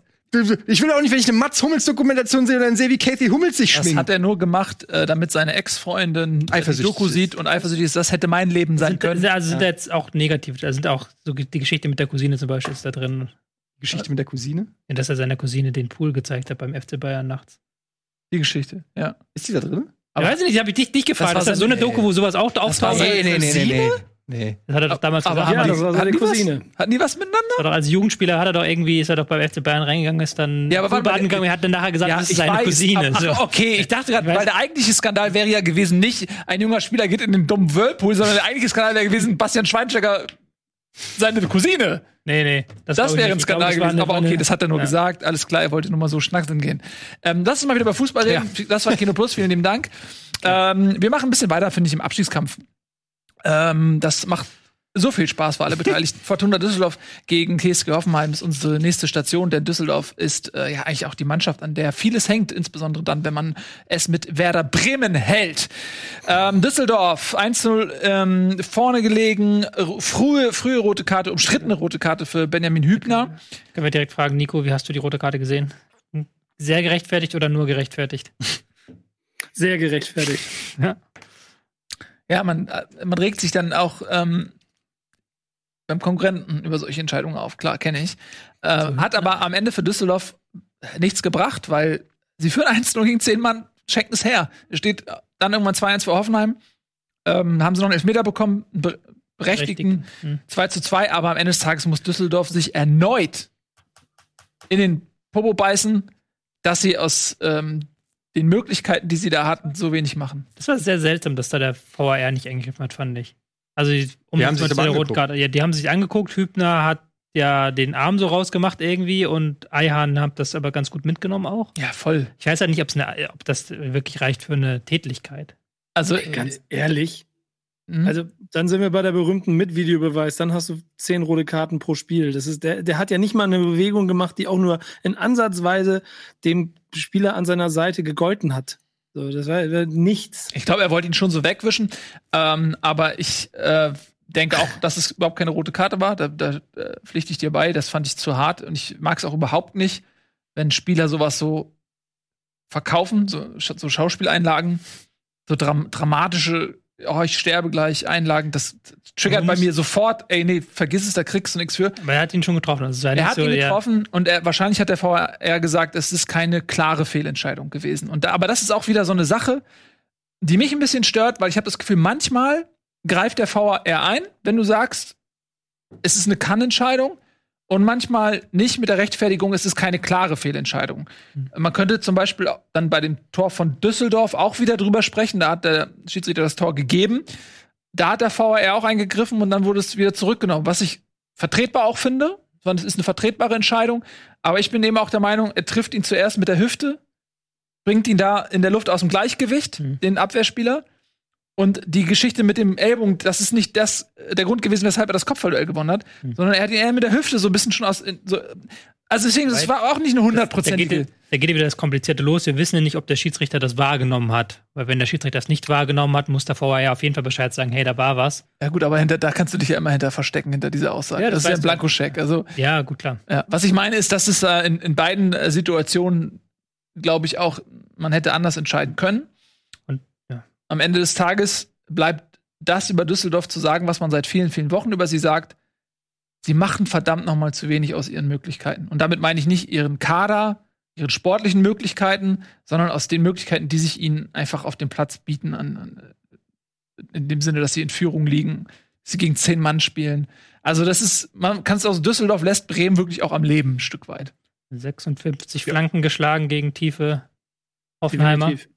Definitiv. Ähm, 200-Minuten-Zahl, kommt, was kommt raus, 56 Flanken und relativ wenige Torchancen. Also das war jetzt nicht gerade ein spielerischer, ja. ähm, das war jetzt nicht gerade das spielerisch das Geilste, was Düsseldorf zu bieten hat. Aber da merkst du auch, dass die so nervös werden, so ein mhm. Tick weit, dass die auch ähm, ein Tick weit nicht diese Lockerheit haben in den Aktionen und sich dann haben auch, auch zwei, dreimal dumm auskontern lassen. Also Hoffenheim hat die auch Möglichkeiten. Ich fand, Hoffenheim hat das sehr, sehr gut gespielt, sehr, sehr diszipliniert verteidigt und immer wieder Nadelstichen gesetzt. Dafür, dass sie zu zehnt waren, über 80 Minuten Hut ab.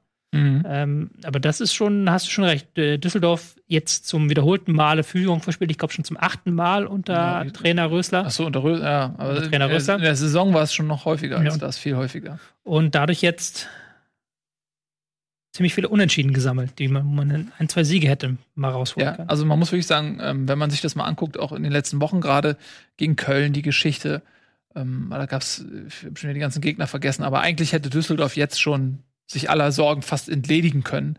Mhm. Ähm, aber ja, so bleibt das spannend und ähm, jetzt bin ich mir ziemlich sicher, dass Düsseldorf die nächsten beiden Spiele verlieren wird und dann mal gucken, wie sie danach stehen, ob sie sich dann am Ende der Saison richtig in den Allerwertesten beißen. Ähm, aber ich finde es übrigens auch beachtlich, weil wisst ihr noch, als Funkel entlassen wurde und wir gesagt haben, ja, ey, geh doch mit dem Mann in die zweite Liga, ist doch. Ja, sie haben sich in eine Position gebracht, wo man diesen Trainerwechsel dann nachträglich auch für richtig erachten kann. Ja, Oder? Ja, klar. Also ich finde auch, dass sie ähm, mit äh, Schröder, nee, wie heißt er? Rösler, Sch- Schröder, dass sie da auch einfach einen guten Fang gemacht haben. Der scheint wirklich einfach auch zu passen wie die Faust aufs Auge. Das ist ja sowieso immer das, wenn du, äh, es gibt ganz viele Leute, die sagen, Trainerwechsel bringen nichts. Mhm. Aber ähm, es gibt natürlich Beispiele für beide Seiten. Das ist dann halt jetzt wieder ein Beispiel, wo es wo es klappt. Ähm, muss man dann halt. Wir haben ja auch immer so wenig Einsicht. Wir wissen ja auch immer nicht, was so was so ist. Ich weiß noch, wie wir letzte Saison über, über die Entlassung von Dieter, Hetting, Dieter Hecking hier diskutiert haben. Ne? Wisst ihr noch? Wieso? Nee, Ich, ich meine nur, das hätte jetzt auch aktuell, aktuell sein können. Also nee, ich meine nur bei Gladbach, äh, Ja, ich dass weiß, er we- äh, ich- weg ja. ist. Hat jetzt ausnahmsweise nicht an den HSV gedacht.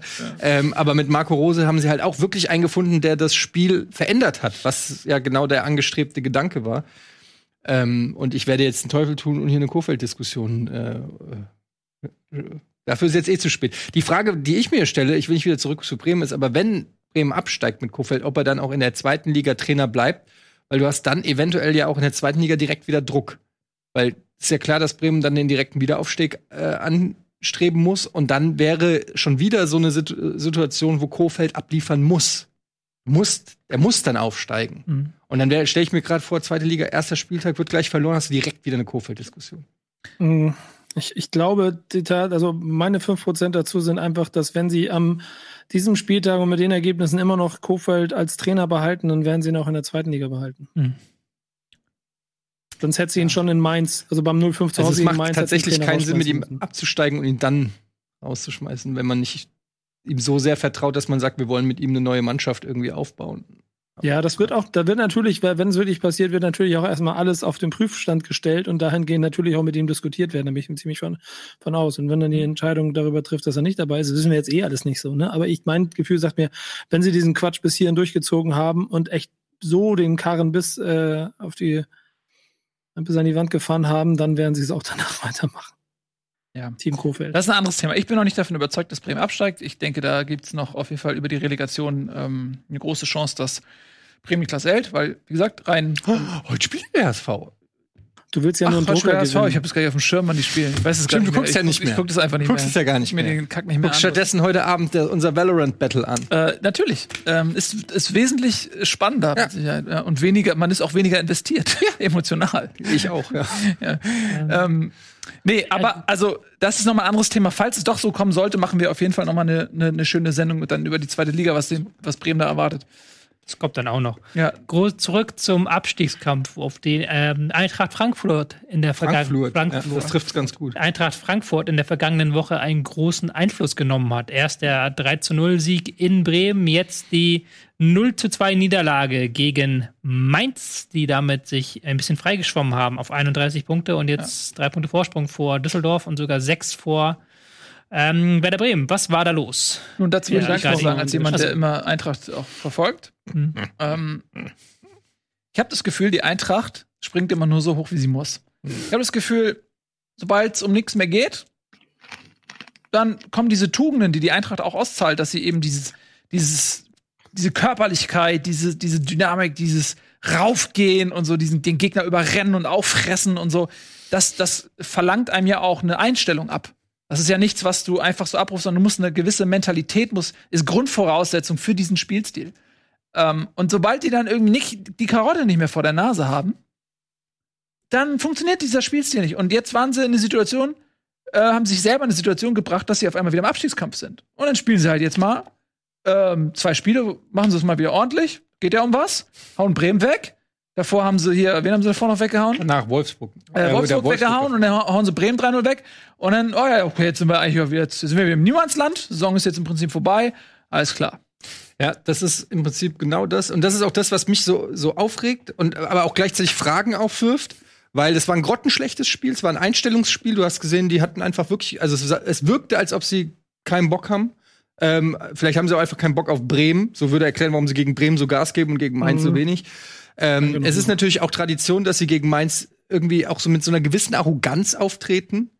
Ähm, warum, weiß ich Das ist nicht. eine Tradition, was du, eine Was Tradition, die man pflegen sollte. Ja, ja, auf jeden Fall.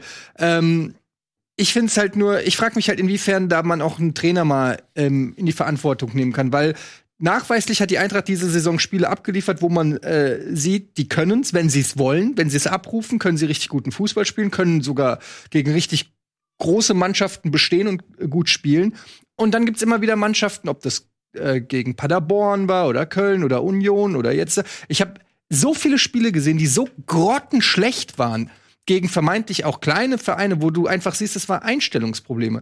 Und da ist die Frage, ist das nicht die Aufgabe eines Trainers, die Mannschaft immer so on point zu motivieren, ähm, dass die Gras fressen, auch gegen die vermeintlich Kleinen, auch wenn es vermeintlich, und es ist ja noch nicht abgehakt, es ist zwar unwahrscheinlich, aber noch ist es nicht so, ja, aber du kannst dich jetzt noch nicht komplett vier Spiele lang zurücklehnen. Du musst auf jeden Fall noch mal ein paar Punkte holen. Und da wäre ja ein Mainz zu Hause durchaus ein Kandidat gewesen, wo du nach du dann sagen kannst, okay, jetzt chillen wir und konzentrieren uns vielleicht noch mal auf die anderen beiden Wettbewerbe. Ähm, aber ich verstehe das nicht. Ist das ein, ist das ein Trainerproblem? Oder woran liegt es? Ich möchte vielleicht noch eine Zahl in den Raum werfen. Eintracht Vier. Dankeschön. Kommen wir nun zu. Eintracht Frankfurt ist 21 Mal in dieser Saison in Rückstand geraten. Ja. Ähm, so häufiger ist nur Paderborn in Rückstand geraten und sie haben trotzdem acht Punkte nur damit geholt nach Rückständen. Damit sind sie auf Platz 13 da. Ein Sieg, fünf Remis und 15 Niederlagen. War jetzt auch wieder so ein bisschen so gegen Mainz. Nachdem sie im Rückstand waren, hat Mainz dann gesagt: So, hier nehmt den Ball, Edgy Badge. Wir gucken, dass wir noch den Konter bekommen. Haben sie dann am Ende bekommen, das 2-0, und dann haben sie nicht mehr viel gemacht. Und Frankfurt ist da wieder nicht viel eingefallen, außer Ball raus zu Kostic. Guck mal, was du damit machst. Und wenn der durchkommt, kommt er durch. Und wenn nicht, ist Pech gehabt. Das ist äh, ein Rezept, was noch nie gut funktioniert hat, sich auf Philipp Kostic zu verlassen. Nicht, weil er nicht die Qualität hätte, sondern ähm, weil das äh, irgendwann auch ausrechenbar ist. Total. Also ähm, das ist aber natürlich dann ein Problem der Kaderzusammenstellung, dass es äh, sowohl im Sommer als auch im Winter verpasst wurde, einen, einen rechten Mittelfeldspieler zu holen. Deshalb spielen da ständig Spieler, die da nicht hingehören, ob das ein Touré ist, ein Da Costa oder ein Chandler. Ähm, völlig irre, äh, meiner Meinung nach. Und ähm, dann hast du in, im Mittelfeld hast du Zerstörer mit Rode und Chor, die zwar tolle Balleroberer sind, aber sobald sie den Ball haben, auch schon Schwierigkeiten haben, ähm, gute Pässe zu spielen. Du hast einen Kamada, der völlig, der tolle technische Qualitäten hat, der wirklich den Ball streicheln kann, wie man es, wie ich es wirklich selten gesehen habe, ein wahnsinnig gutes Auge und auch ein gutes Passspiel hat, aber eine überhaupt keine Pör- Körperlichkeit hat, 0,0, der auch überhaupt nicht anrennen kann. Ich reg mich jedes Mal auf, wenn wenn es ums Pressing geht und der rennt immer und bremst dann schon einen Meter bevor er das Ziel erreicht, bremst er so dann schon ab. Jedes Mal. Und ich denke so, lauf durch, lauf durch. Vielleicht hast du die Chance, den Ball zu blocken oder irgendwas, aber nee. Und dann hast du einen Dost, der im Prinzip mit, mit 29 oder 30, wie alt er jetzt ist, oder 31 schon im Prinzip in Rente ist. Der ist körperlich ein Wrack. Der, der kann, der ist ein Turm. Den spielst du an, kann einen Kopfball verlängern. Im, wenn Glück ist, fällt er im Silver vor die Füße. Wenn Pech ist, ist ein Konter. Ansonsten ist der zu nichts zu gebrauchen. Und Silver ist halt technisch auch stark, aber halt auch langsam. Egal, ich könnte da Stunden drüber reden, aber das, darum geht's mir gar nicht. Mir geht's eher um die Einstellungsgeschichte, was du ja auch gesagt hast. Woran liegt es? Ist es, weil ich habe mich da im Forum auch schon mit den Leuten angelegt, im Eintracht-Forum. Und die sagen, ja, man kann es nicht dem Trainer anlasten. Das ist die Frage, äh, dass die Spieler müssen auch eine gewisse Selbstmotivation mitbringen. Aber ist das nicht, warum ein Klopp ein Weltklasse-Trainer ist, weil er seine Spieler so motivieren kann? Ist das nicht etwas, weshalb man auch Trainer holt als Motivatoren? Ist das nicht ein, ein fundamentaler Skill, den ein Trainer mitbringen muss? Aber das ist halt, du willst halt die äh, eierlich, eierlegende Wollmilchsau. Und dieses Gesamtpaket bringen eben nur wenige Trainer mit, genauso wie nur wenige Spieler das Gesamtpaket mitbringen an Geschwindigkeit, Technik, Körperlichkeit, Einstellung und so weiter.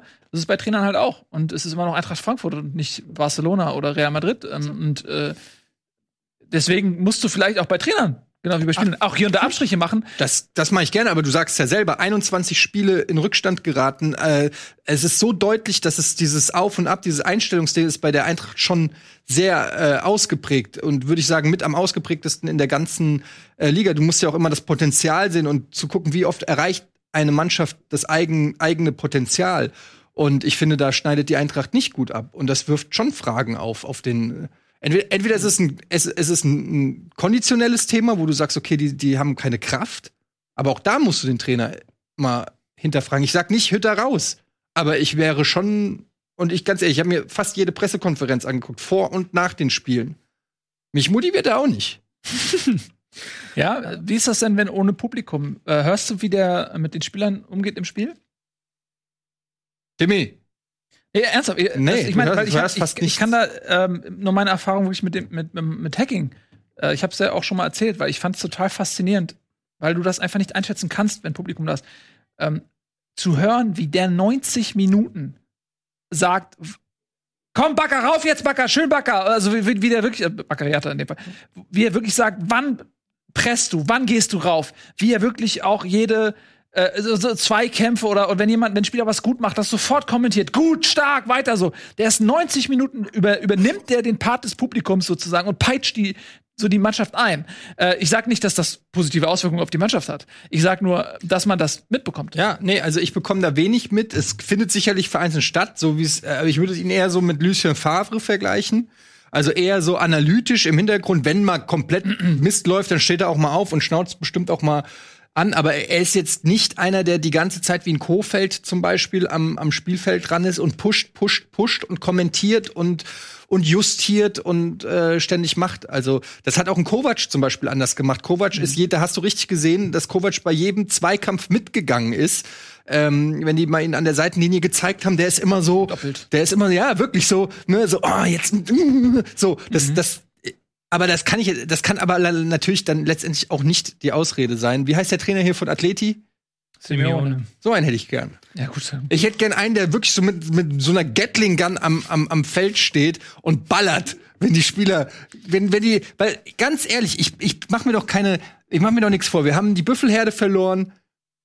Ist doch ganz klar, dass hier qualitativ, das, und es gibt einfach auch gute Vereine, dass wir nicht standardmäßig um Platz äh, 1 bis 6 mitspielen, ist mir auch ganz klar. Aber was ich hasse, ist, wenn die sich nicht zerreißen. Da krieg ich das Kotzen. Wenn, wenn eine Mannschaft nicht sich zerreißt, sondern schon so eine lasche Körperhaltung hat und gegen Mainz sich im eigenen Stadion so deklassieren lässt, da kriege ich Krise. Da wir beim Thema Abstiegskampf waren, wie hast du Mainz gesehen? Nicht gut.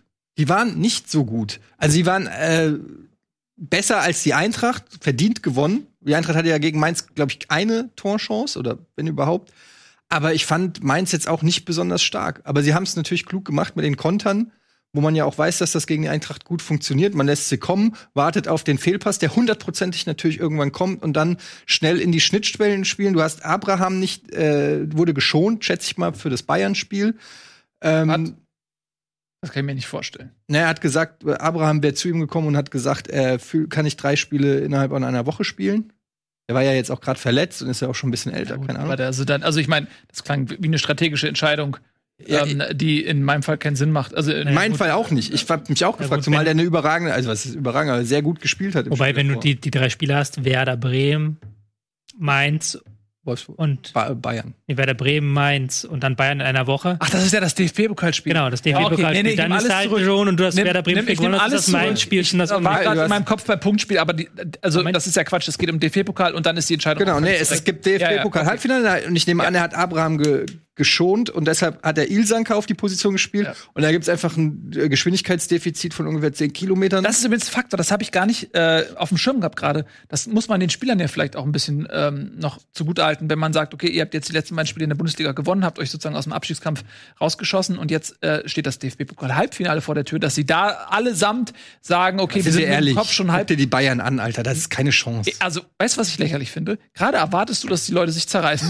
und jetzt kommst du mir mit, da haben sie doch keine Chance, können sie doch hier aufgeben, da brauchen sie auch nicht anstrengen. So, das Ja, ist aber, bisschen- aber, aber gegen Mainz kannst du was holen, gegen die Bayern ist nichts zu Mann, holen. ihr habt gegen, den, gegen die Bayern den DFB-Pokal-Titel Ja, geholt. Also hör doch mal auf jetzt mit dem Quatsch. Natürlich kannst du, natürlich sind die Bayern haushoher Favorit, aber ihr habt die- den Titel gegen die Bayern gewonnen vor zwei, drei Jahren. Was, zwei Jahre?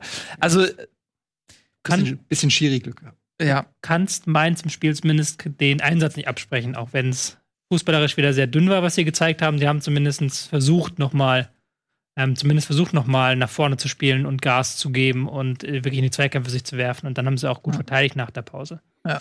Ähm, ich möchte Gut. noch, bevor wir in die Werbung gehen, nochmal. Aber ist Mainz jetzt raus aus dem Abstiegskampf auch noch nicht? Nein, meinst du noch nicht raus? Hm, Rest, nicht raus. Restprogramm Augsburg jetzt, dann Dortmund, Bremen und Ja, Leverkusen. die haben die beiden, äh, was heißt die beiden? Die haben Augs ja, Augsburg und Bremen halt noch. Das Die ist, können jetzt auf jeden Fall einen wichtigen Schritt machen gegen Augsburg mit einem Sieg. Dann könnte man so ein.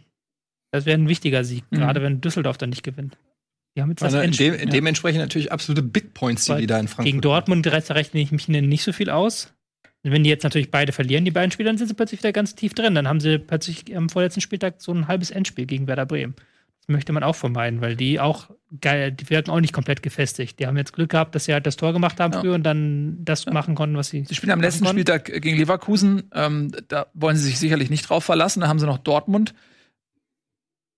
Also, selbst wenn sie gegen Augsburg jetzt gewinnen, nehmen wir an, sie verlieren gegen Dortmund, ich glaube nicht, dass sie dann schon durch sind.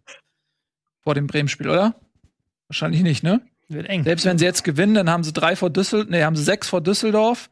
Ja, dann sieht's gut aus, auf jeden Fall. Bitte? Dann sieht's gut Dann aus. sieht's dann gut- können sie gut vor allen. Dingen in das Bremen-Spiel gehen mit so, nimmt man den Ball und wir gucken, dass wir den einen Konter bekommen. Und Ja, so haben das sie auch können sie so Hin- oder so, So haben sie ja. auch das Hinspiel 5-0 gewonnen. Ja. So, das, das können sie nicht so oder so. Ich meine das nur, es geht, mir geht mir sie- darum, ob Mainz schon rechnerisch durch sein kann, wenn sie gegen Bremen spielen, weil das verändert eine Menge. Das stimmt. Ja. So, weil wenn sie dann durch sind, dann schenken sie es vielleicht auch ab. Ähm, und wenn sie dann äh, noch irgendwie in Gefahr kommen können, dann ist es einfach ein anderes Spiel. Das ist dann für Bremen natürlich auch leichter, wenn Mainz schon durch ist. Also für Bremen ist es, glaube ich, gut gegen Augsburg sozusagen die Mainzer Daumen zu drücken. So absurd. Ist es nicht eigentlich absurd? Bremen kann Mainz noch abfangen, muss aber eigentlich Mainz vielleicht die Daumen drücken, damit sie, wenn sie gegeneinander spielen, schon durch sind. Eigentlich ist es völlig absurd. Solche, aber siehst du mal, ne, solche Gedanken macht man sich dann, Nico. Ähm, man versucht alles strategisch durchzudenken. Was wäre besser für einen? Für, für wen halte ich jetzt emotional? Was, was, was glaubst du, was ich seit Sonntag um 15.30 Uhr mache?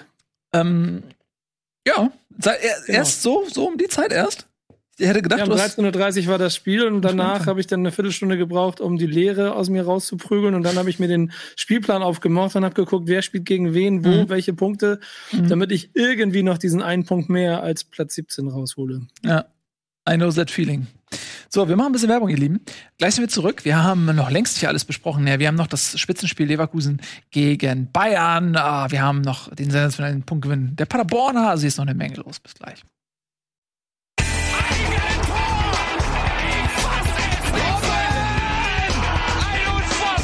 jetzt explodiert die Bude hier. Kritisiert mir denn nicht zu viel. Das ist ein guter Mann.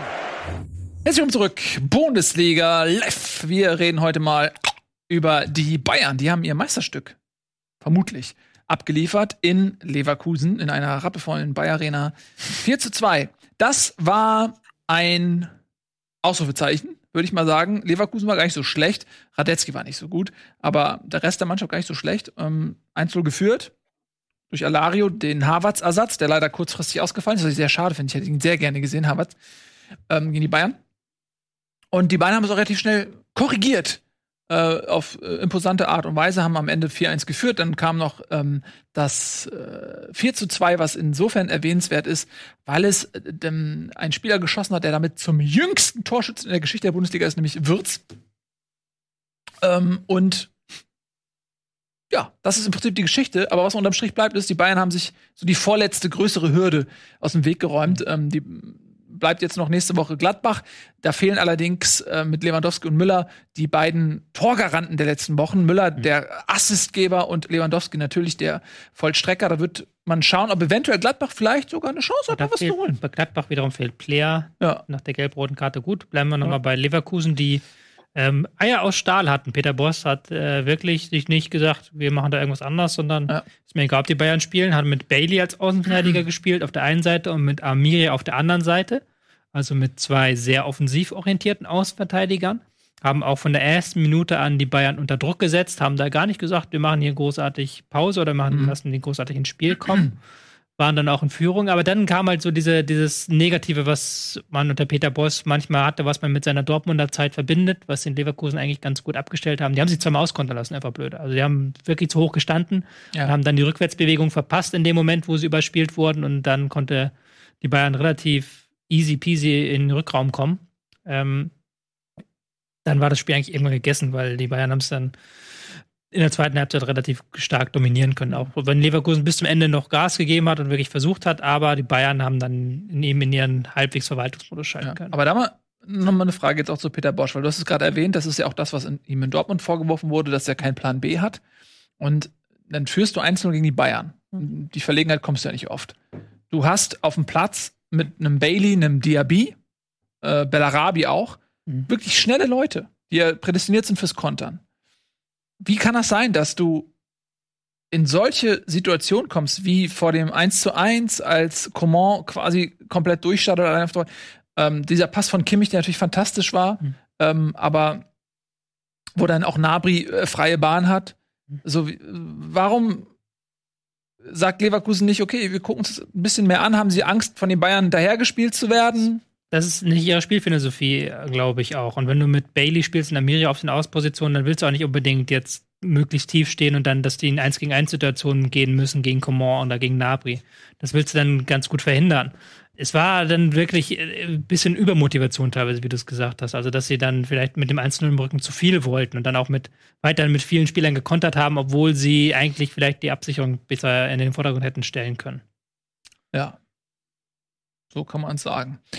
Ähm, ja, die Bayern, für die Bayern war das beeindruckend, äh, muss man wirklich sagen. Goretzka auch mit im starken Spiel, nicht zuletzt wegen des Tores. Da muss man mal gucken, was passiert, wenn Thiago wieder fit mhm. wird, weil äh, Thiago ja zuletzt eigentlich hin, äh, neben Kimmich auch gespielt hat im Mittelfeld und das auch sehr gut gemacht hat. Also Thiago spätestens seit dem Weggang von Nico Kovac wieder eine absolute feste Größe in der Mannschaft der Bayern, aber Goretzka hat absolut ähm, angemeldet, dass er nicht aus dem Kader gestrichen werden möchte. Und jetzt gegen die Eintracht wird die A11 spielen. Das ist DFB-Pokal-Halbfinale, da wird nicht rotiert, da wird die A11 spielen. Das wird dann schon eine Standardbestimmung sein. Bin ich sehr gespannt. Wobei Was wir ist denn eigentlich mit Coutinho? Ist der ist verletzt? verletzt. Ja. Ist verletzt, ja. Wobei wir jetzt ja auch schon an einem Punkt sind, wo es auch wieder ein bisschen viel wird, die Belastung. Also man merkt jetzt schon, die Zahl der Verletzungen und der Spieler, die liegen bleiben, wird größer. Gab schon wieder ein, zwei Muskelverletzungen am Wochenende. Da muss man aufpassen jetzt auch als Bayern, dass man da nicht den richtigen Moment verpasst, um zu rotieren. Weil die Bayern noch das Glück haben, dass sie ja vielleicht nächste Woche, spätestens übernächste Woche die Meisterschaft eintüten können und dann können sie ja ein bisschen ruhiger angehen lassen. Ja. Aber das ist natürlich eine hohe Belastung, die du jetzt hast, die die Spieler jetzt haben äh, mit diesen zwei Spielen in der Woche. Aus dem Nichts kommen quasi. Ja, jetzt hast du natürlich auch notgedrungen die Situation, Lewandowski und Müller mal schonen zu dürfen. Ähm, das äh, hm. ist vielleicht gar nicht so schlecht, weil sie wären wahrscheinlich gegen Gladbach nicht geschont worden. Ähm, und diese gelbe Karte, weil es ja auch ein wichtiges Spiel ist gegen Gladbach und jetzt gut, zwangsläufig ist vielleicht gar nicht so schlecht für die. Äh, mal gucken, wer dann da spielt. Meinst du, der junge ähm, Zirk. bekommt eine Chance oder wird das anderweitig kompensiert? Ich kann mir schon vorstellen, dass Zirkse eine Chance bekommen wird, weil sie da auch vorne dann relativ wenig, also du kannst vielleicht noch mit Peresic und dann mhm. ähm, Nabri vielleicht ganz vorne rein, aber ich denke schon, dass das jetzt die Möglichkeit wird, Zirkse reinzubringen. Ist aber auch ganz interessant, dass er das ähm, Flick, das ist vielleicht noch der einzige Kritikpunkt, den man momentan bringen kann, dass trotz der guten Situation relativ wenig von den jungen Spielern eine Chance bekommen. Ja. Also, dass halt trotzdem am Ende immer Perisic eingewechselt wird, dass halt Martinez eingewechselt wird und man eben nicht die Chance nutzt, um man Sing oder einem Zirkzee längere Spielzeiten Gerade, zu geben. wo du eben auch fünfmal wechseln kannst. Ne? Ja. Aber ich kann es eben auch verstehen, ähm, der hat eben auch Stars, wie jetzt zum Beispiel im Mittelfeld, die dann auf der Bank sitzen. Du hast einen Perisic, äh, Thiago Martinez, Hernandez. Also, äh, was, das sind alles Spieler, mhm Gut, Perisic hat sich arrangiert, glaube ich, mit seinem Ersatzspieler da sein. Martin ist auch so halb. Aber Hernandez und äh, Thiago, das sind Leute, die wollen auf dem Platz stehen. Mhm. Und auf der anderen Seite, wenn du dafür einen Goretzka draußen lässt oder so, der will auch auf dem Platz stehen. Also ja. er muss den Kader auch ein bisschen moderieren mit Minuten. Ähm, und das ist vielleicht da so ein bisschen, dann fallen die jungen Spieler denen zum Opfer. Ich glaube aber auch, äh, sobald sie Meister sind in den letzten zwei Spielen, da wird es wahrscheinlich auch noch mal ein bisschen mehr Minuten geben für die Jungen. Äh, in der Liga natürlich, ähm, um auch fürs DFB-Pokalfinale die Stammkräfte zu schonen. Ich setze einfach mal voraus, dass sie das erreichen. Also vielleicht erreichen sie es ja auch nicht. Was da fast ein spannender ist, ist der Kampf jetzt halt um die Champions League Plätze. Ja. Leverkusen zwar mit Niederlage, aber dadurch, dass Gladbach auch verloren hat, kommen wir gleich Leipzig zu. Auch einen Punkt und Leipzig auch einen Punkt gelassen ja. hat. 56, 56 für Gladbach und Leverkusen jeweils und 59 für Leipzig. Ähm, das könnte auch nochmal ein spannender Kampf werden. Leverkusen trifft jetzt auf Schalke auswärts, dann zu Hause gegen Köln, dann auswärts Hertha BSC, dann Mainz. Das sind ist ein relativ leichtes Endprogramm, sagen wir, wie es ist. Ja, sie haben die Großen aus dem Weg. Ähm, Gladbach hat jetzt die Bayern vor der Brust. Und wie gesagt, denen kommt es zugute, dass bei den Bayern vielleicht in der Offensive äh, Leute fehlen, aber nichtsdestotrotz sind die Bayern großer Favorit, auch gerade wie sie gerade einfach dominieren. Ähm, für Gladbach ist es jetzt echt ärgerlich, ne, dass sie auf den letzten Metern so schwächeln. Sie haben wirklich Glück, dass Leipzig und Leverkusen auch ähm, Punkte gelassen haben. Leverkusen unnötig gegen Wolfsburg, weil sie jetzt eben gegen die Bayern diese drei Punkte nicht einkalkulieren können. Eigentlich. Ne? Und müssen sie darauf hoffen, dass die anderen vielleicht auch noch mal federn lassen. Aber ich bin mir nicht sicher, ob der Gefallen getan wird. Also, es wäre für Gladbach nach der Saison echt bitter, wenn sie die Champions League wieder verpassen. Dann sind ja, spielen die stärkste Saison seit irgendwann in den 80ern, glaube ich, wenn ich das richtig verstanden habe, den Kommentator mhm, am Wochenende. Mhm. Ähm, haben jetzt auch wieder gegen Freiburg, die sehr intensiv wieder gespielt haben, die gut dagegen gehalten haben, hat Gladbach finde ich aber auch ein gutes Spiel gemacht, was dann so ein bisschen so einen Bruch hatte natürlich nach der roten Karte, weil dann war natürlich 10 gegen 11, da wurde es schwieriger für die ähm, Gladbach, aber ich fand schon, dass sie das wieder gut geregelt, äh, gut gespielt hat und auch sehr viel Druck im Spiel nach vorne veranstaltet haben. Aber eben dann Petersen mit dem entscheidenden Treffer und ja. mit dem Stich ins Herz in Freiburg. Ja, und Freiburg muss man auch mal erwähnen. Das heißt, sagen wir eigentlich jede Folge, dass man sie noch mal erwähnen muss. Aber die sind auch noch äh, voll im, Rennen um die europäischen Plätze. Wenn Bayern gegen Leverkusen vermeintlich das DFB-Pokalfinale sein sollte, dann ähm, ist Freiburg. Dann reicht Rang 7 für die. Ja, die sind dann zwei Europa Punkte League. Hoffenheim. Genau. Also, die ist gerade Hoffenheim mit 43, in Fre- Freiburg 41, Ja. Wolfsburg 45. ja, also das könnte Könnte noch die rote Karte, die erste rote Karte äh, für einen Funktionär Hm, Ja. erwähnen, für Max Eberl. Ja. Emotionaler, emotionaler Typ. Wenn man sagt, du laberst auch nur Scheiße hier zum vierten Offiziellen, da ist, glaube ich, der Spielraum relativ Das, hat, gering. das ist schon überliefert, was er gesagt Das hat. Also, schreibt die Zeitung mit den vier großen Buchstaben zumindest. Was hat er gesagt? Du laberst nur Scheiße. Du laberst Mhm. nur Scheiße. Das war doch kein irgendwas, war war irgendwie das, Ja, die gelb-rote Karte hat ihn so aufgeregt und hat er zu ihm gesagt, du laberst nur Das ist natürlich nicht nett. Nee, es sollte man, also kann, kann sich ein Offizieller leider auch Er nicht hat- bieten lassen. Man hat, er hat auch fairerweise ganz fair reagiert, hat gesagt, die gelb-rote, die rote Karte gegen mich war in Ordnung. Im Gegen- hat aber dann hinterher geschoben, im Gegensatz zur gelb-roten Karte gegen Player.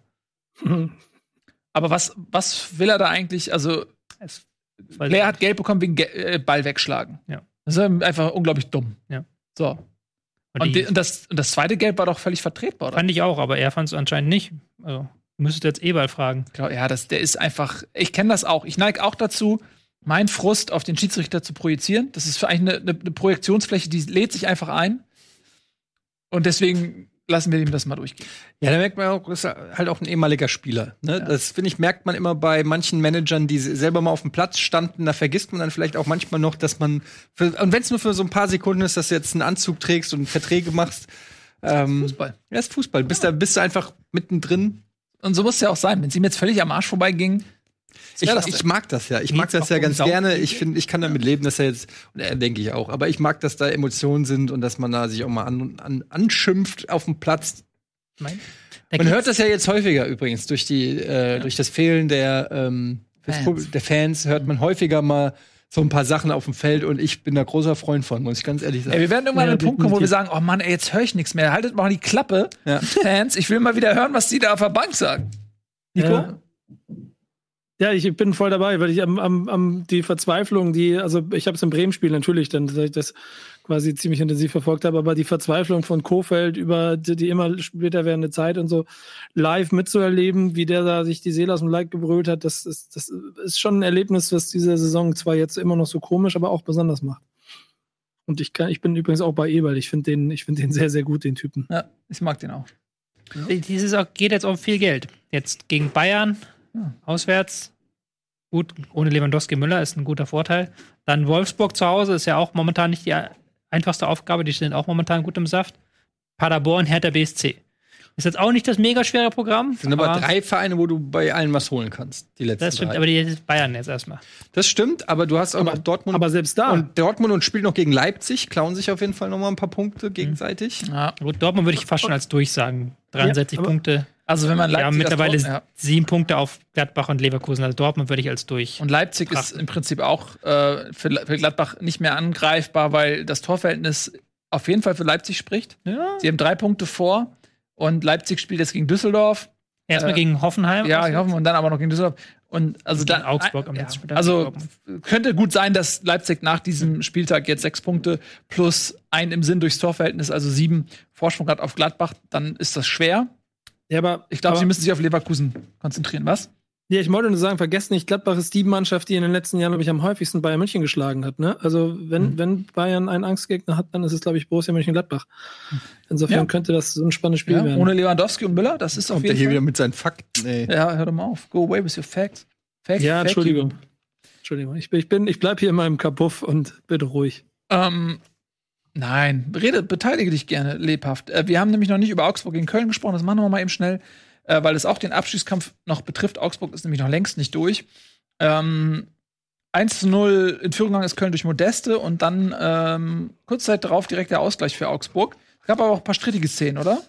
viele strittige Szenen. Also war ein Spiel der strittigen ähm, Szenen. Gab ja noch einen Elfmeter, der gepfiffen wurde gegen, ähm, also den Niederlechner dann verschossen hat. Gar hätte aber noch einen weiteren geben müssen nach Foul an Saren Rennen Basé, den man hätte meiner Meinung nach auch geben können, wo er von zwei Spielern umgesetzt wurde.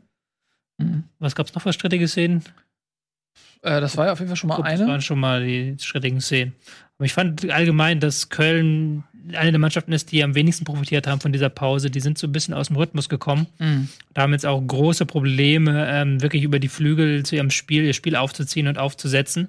Da haben viele Gegner sich ganz gut dran gewöhnt und äh, haben da selber Offensivgeist. Mhm. Ich fand, Augsburg hatte die besseren Chancen, auch wenn es ein sehr zerfahrenes Spiel war mit sehr wenig Spielkultur, aber die hatten die besseren Chancen. Und klar, wenn du einen Elfmeter verschießt, musst du dir nachher den ähm, Vorwurf gefallen lassen, dass du deine Chancen nicht gemacht hast und das Spiel eigentlich hättest gewinnen müssen. Mhm. Ja, spätes Tor halt auch 86. Minute und dann zwei Minuten später direkt den Gegentreffer. Mhm. Ähm, ist natürlich. Bisschen viel gewesen, wenn Köln, auch wenn sie besser in der zweiten Halbzeit gespielt haben, aber hätten sie das Ding noch gewonnen, wäre ein bisschen viel gewesen. Ja, das hat auch Gisdol nach dem Spiel gesagt, dass äh, Timo Horn die Kölner da Mhm. in der ersten Halbzeit im Spiel gehalten hat. Von daher, es hätte mehr sein können, aber aufgrund des späten Ausgleichs glaube ich, dass es für Augsburg in Ordnung ist, dass sie dann da was mitgenommen haben, weil dieser Punkt aus diesem Spiel, der kann noch mal was wert sein. Ja, Mhm. Für Augsburg in der Tabelle liegen jetzt bei 32, punktgleich mit Union und ein Punkt eben vor Mainz. Torverhältnis ist auch das Beste der Abstiegsgruppe da unten. Ja, Ja. für alle Mannschaften, die vor Düsseldorf stehen, ist ja eigentlich genauso entscheidend, wie Düsseldorf aus den Spielen gegen Leipzig und Dortmund rausgeht. Wenn Mhm. sie da keine Punkte holen, dann kann alles darüber, glaube ich, für die nächste Saison planen. Äh, wenn andersrum, was dann für Bremen fatal wäre, aber Düsseldorf in den beiden Punkten Spielen auf einmal punktet, dann wird es noch richtig eng für jeden da oben. Aber so. Augsburg hat es auf jeden Fall total selbst in der Hand. Sie können jetzt gegen Mainz den wichtigen Schritt da unten raus machen, dann Hoffenheim, okay, und dann Düsseldorf am vorletzten Spieltag. Also da kann man wirklich sagen, wenn die das noch vergeigen, dann müssen sie erstens alles jetzt verlieren und dann haben sie es auch wirklich selbst vergeigt, weil sie gegen zwei direkte Konkurrenten verloren haben. Ja. Absolut. Das ist noch ein Grund mehr für Bremen, ähm, Mainz die Daumen zu drücken, damit dann Düsseldorf im Augsburg-Spiel quasi einen Gegner hat, für den es auch noch was um was geht. Also es ist, es ist kompliziert. It's complicated. Ähm, so, dann haben wir, glaube ich, noch nicht so richtig. äh, Leipzig-Paderborn haben wir so ganz Mhm. kurz mal äh, Ja, angewieselt. Dortmund gegen Hertha haben wir noch nicht. Dortmund gegen Hertha haben wir noch nicht gemacht, stimmt, genau. Ähm, ja. Ja. Dortmund, bessere Mannschaft, ein Tor nur geschossen. Berlin zeigt sich aber unverändert im Aufwärtstrend. Ja, wir haben gut Trotz verteidigt, das. Ding, fand ich. Also die stehen defensiv sehr stabil unter Labadia. Haben ähm, in der Raumdeckung sind sie sehr gut, auch können auch vorne Druck machen. Was du jetzt ein bisschen merkst, ist, dass Labadia bislang seine Anfangself so gut wie gar nicht ausgetauscht hat. Also äh, acht Spieler haben jetzt alle Spiele durchgespielt nach der Corona-Pause. Und das merkst du auch so ein bisschen. In der zweiten Halbzeit hast du schon gegen Augsburg gemerkt, jetzt gegen Dortmund in der zweiten Halbzeit noch stärker. Mm, Die sind müde. Dil Rosso hat sich auch gleich eine Muskelverletzung zugezogen, fällt für den Rest der Saison aus. Da wird jetzt Labadia gefragt sein, ob er da ein bisschen mehr Rotation reinbekommt und auch mit einer 1B11 diese Leistung bestätigen kann, die sie zuletzt gezeigt haben. Aber dass du die eine der stärksten Defensiven der Liga bei einem Gegentor hältst, das sagt ja schon, dass du es ganz gut gemacht hast. Ja. Wobei Dortmund auch die eine oder andere Chance hat liegen lassen. Mhm. Ähm, aber das sehe ich auch so. Und ich kann aber auch Labadier verstehen, dass er erstmal nicht so viel rotieren möchte, um ein Spielsystem zu etablieren, um Automatismen zu schaffen äh, und dann aus einer gesicherten Basis heraus vielleicht den einen oder anderen dann mal mit reinzuschmeißen. Aber die Entscheidung ähm, kann ich da absolut nachvollziehen. Aber wie du sagst, man muss natürlich aufpassen, dass man dann das nicht durch Muskelverletzung oder so ähm, äh, bezahlen muss. Ja, in der Tabelle bleibt Dortmund dadurch rechnerisch an Bayern dran. Es sind sieben Punkte, ist Frage der Zeit, ob die Bayern äh, quasi am 31. Spieltag oder am 32. Spieltag äh, gegen Bremen, also ob sie gegen Bremen Meister werden oder vor dem Bremen-Spiel Meister werden. Äh, Dortmund kann man als Zweiter schon fast sicher machen. Die spielen gegen Düsseldorf, Mainz, okay, dann noch gegen Leipzig und Hoffenheim. Aber die müssten eigentlich gegen Düsseldorf und Mainz gewinnen und dann sind sie Zweiter sicher. Ja, das äh, denke ich auch. Champions League ist auf jeden Fall sicher. Ähm, genau. Ja, und damit sind wir eigentlich auch am Ende. Ähm, das war Bundesliga für heute. Vielen, Dank, vielen lieben Dank fürs Zusehen. Wir sehen uns natürlich nächste Woche wieder um 17.30 Uhr zur gewohnten Uhrzeit. Jetzt gibt's hier die Silver Kids mit dem Game Talk. Das wird sicherlich sehr spannend. Und dann heute Abend um 21.30 Uhr das äh, große Rematch Valorant. Nicht Rematch. Es gibt ein Match gegen die Spandau-Jungs hier Ach, von Hand of Blood. Ja. Er spielt selber nicht mit, weil er zu schlecht ist. Ja. Aber die haben eine sehr ähm, schlagkräftige Truppe, was man so hört. Könnte das heute die erste Niederlage für das neue Team Bonja, Mhm. äh, Bonjoa geben. Äh, Ich bin sehr gespannt. Äh, Es wird, glaube ich, schwierig. Aber wir stellen uns der Aufgabe, also letztendlich haben wir sie herausgefordert. Ich erwarte, wenn du vor tausenden Leuten Valorant spielst, erwarte ich, dass du dir den Arsch aufreißt. Ja, ich erwarte, wenn du, Ja, wenn, Mann. wenn, ja, ist doch so. Ja, Mann, dass das du da rausgehst und, Und das kämpfst werd ich auch machen. Und nicht da rein ra- ins Spiel gehst und sagst, das haben wir eh verloren, ich töte dir rum. nein, nein, nein, das habe ich auch nicht gesagt. Reiß Ich hab dich mal zusammen. Ich habe gesagt, es wird schwer. Aber es wird schwer Ich will, ich will, dass du sagst, du haust die weg. Ich hau die weg. Ja. Kann diese, Einst diese Einstellung. Oh. Ich hau die weg. 21.30 Uhr hau ich die weg. Leute, dabei viel Spaß. Genießt euer Programm auf rocketbeans.tv. Wir sind raus. Tschüss und auf Wiedersehen. Diese Sendung kannst du als Video schauen und als Podcast hören. Mehr dazu unter rbtv.to/bundesliga.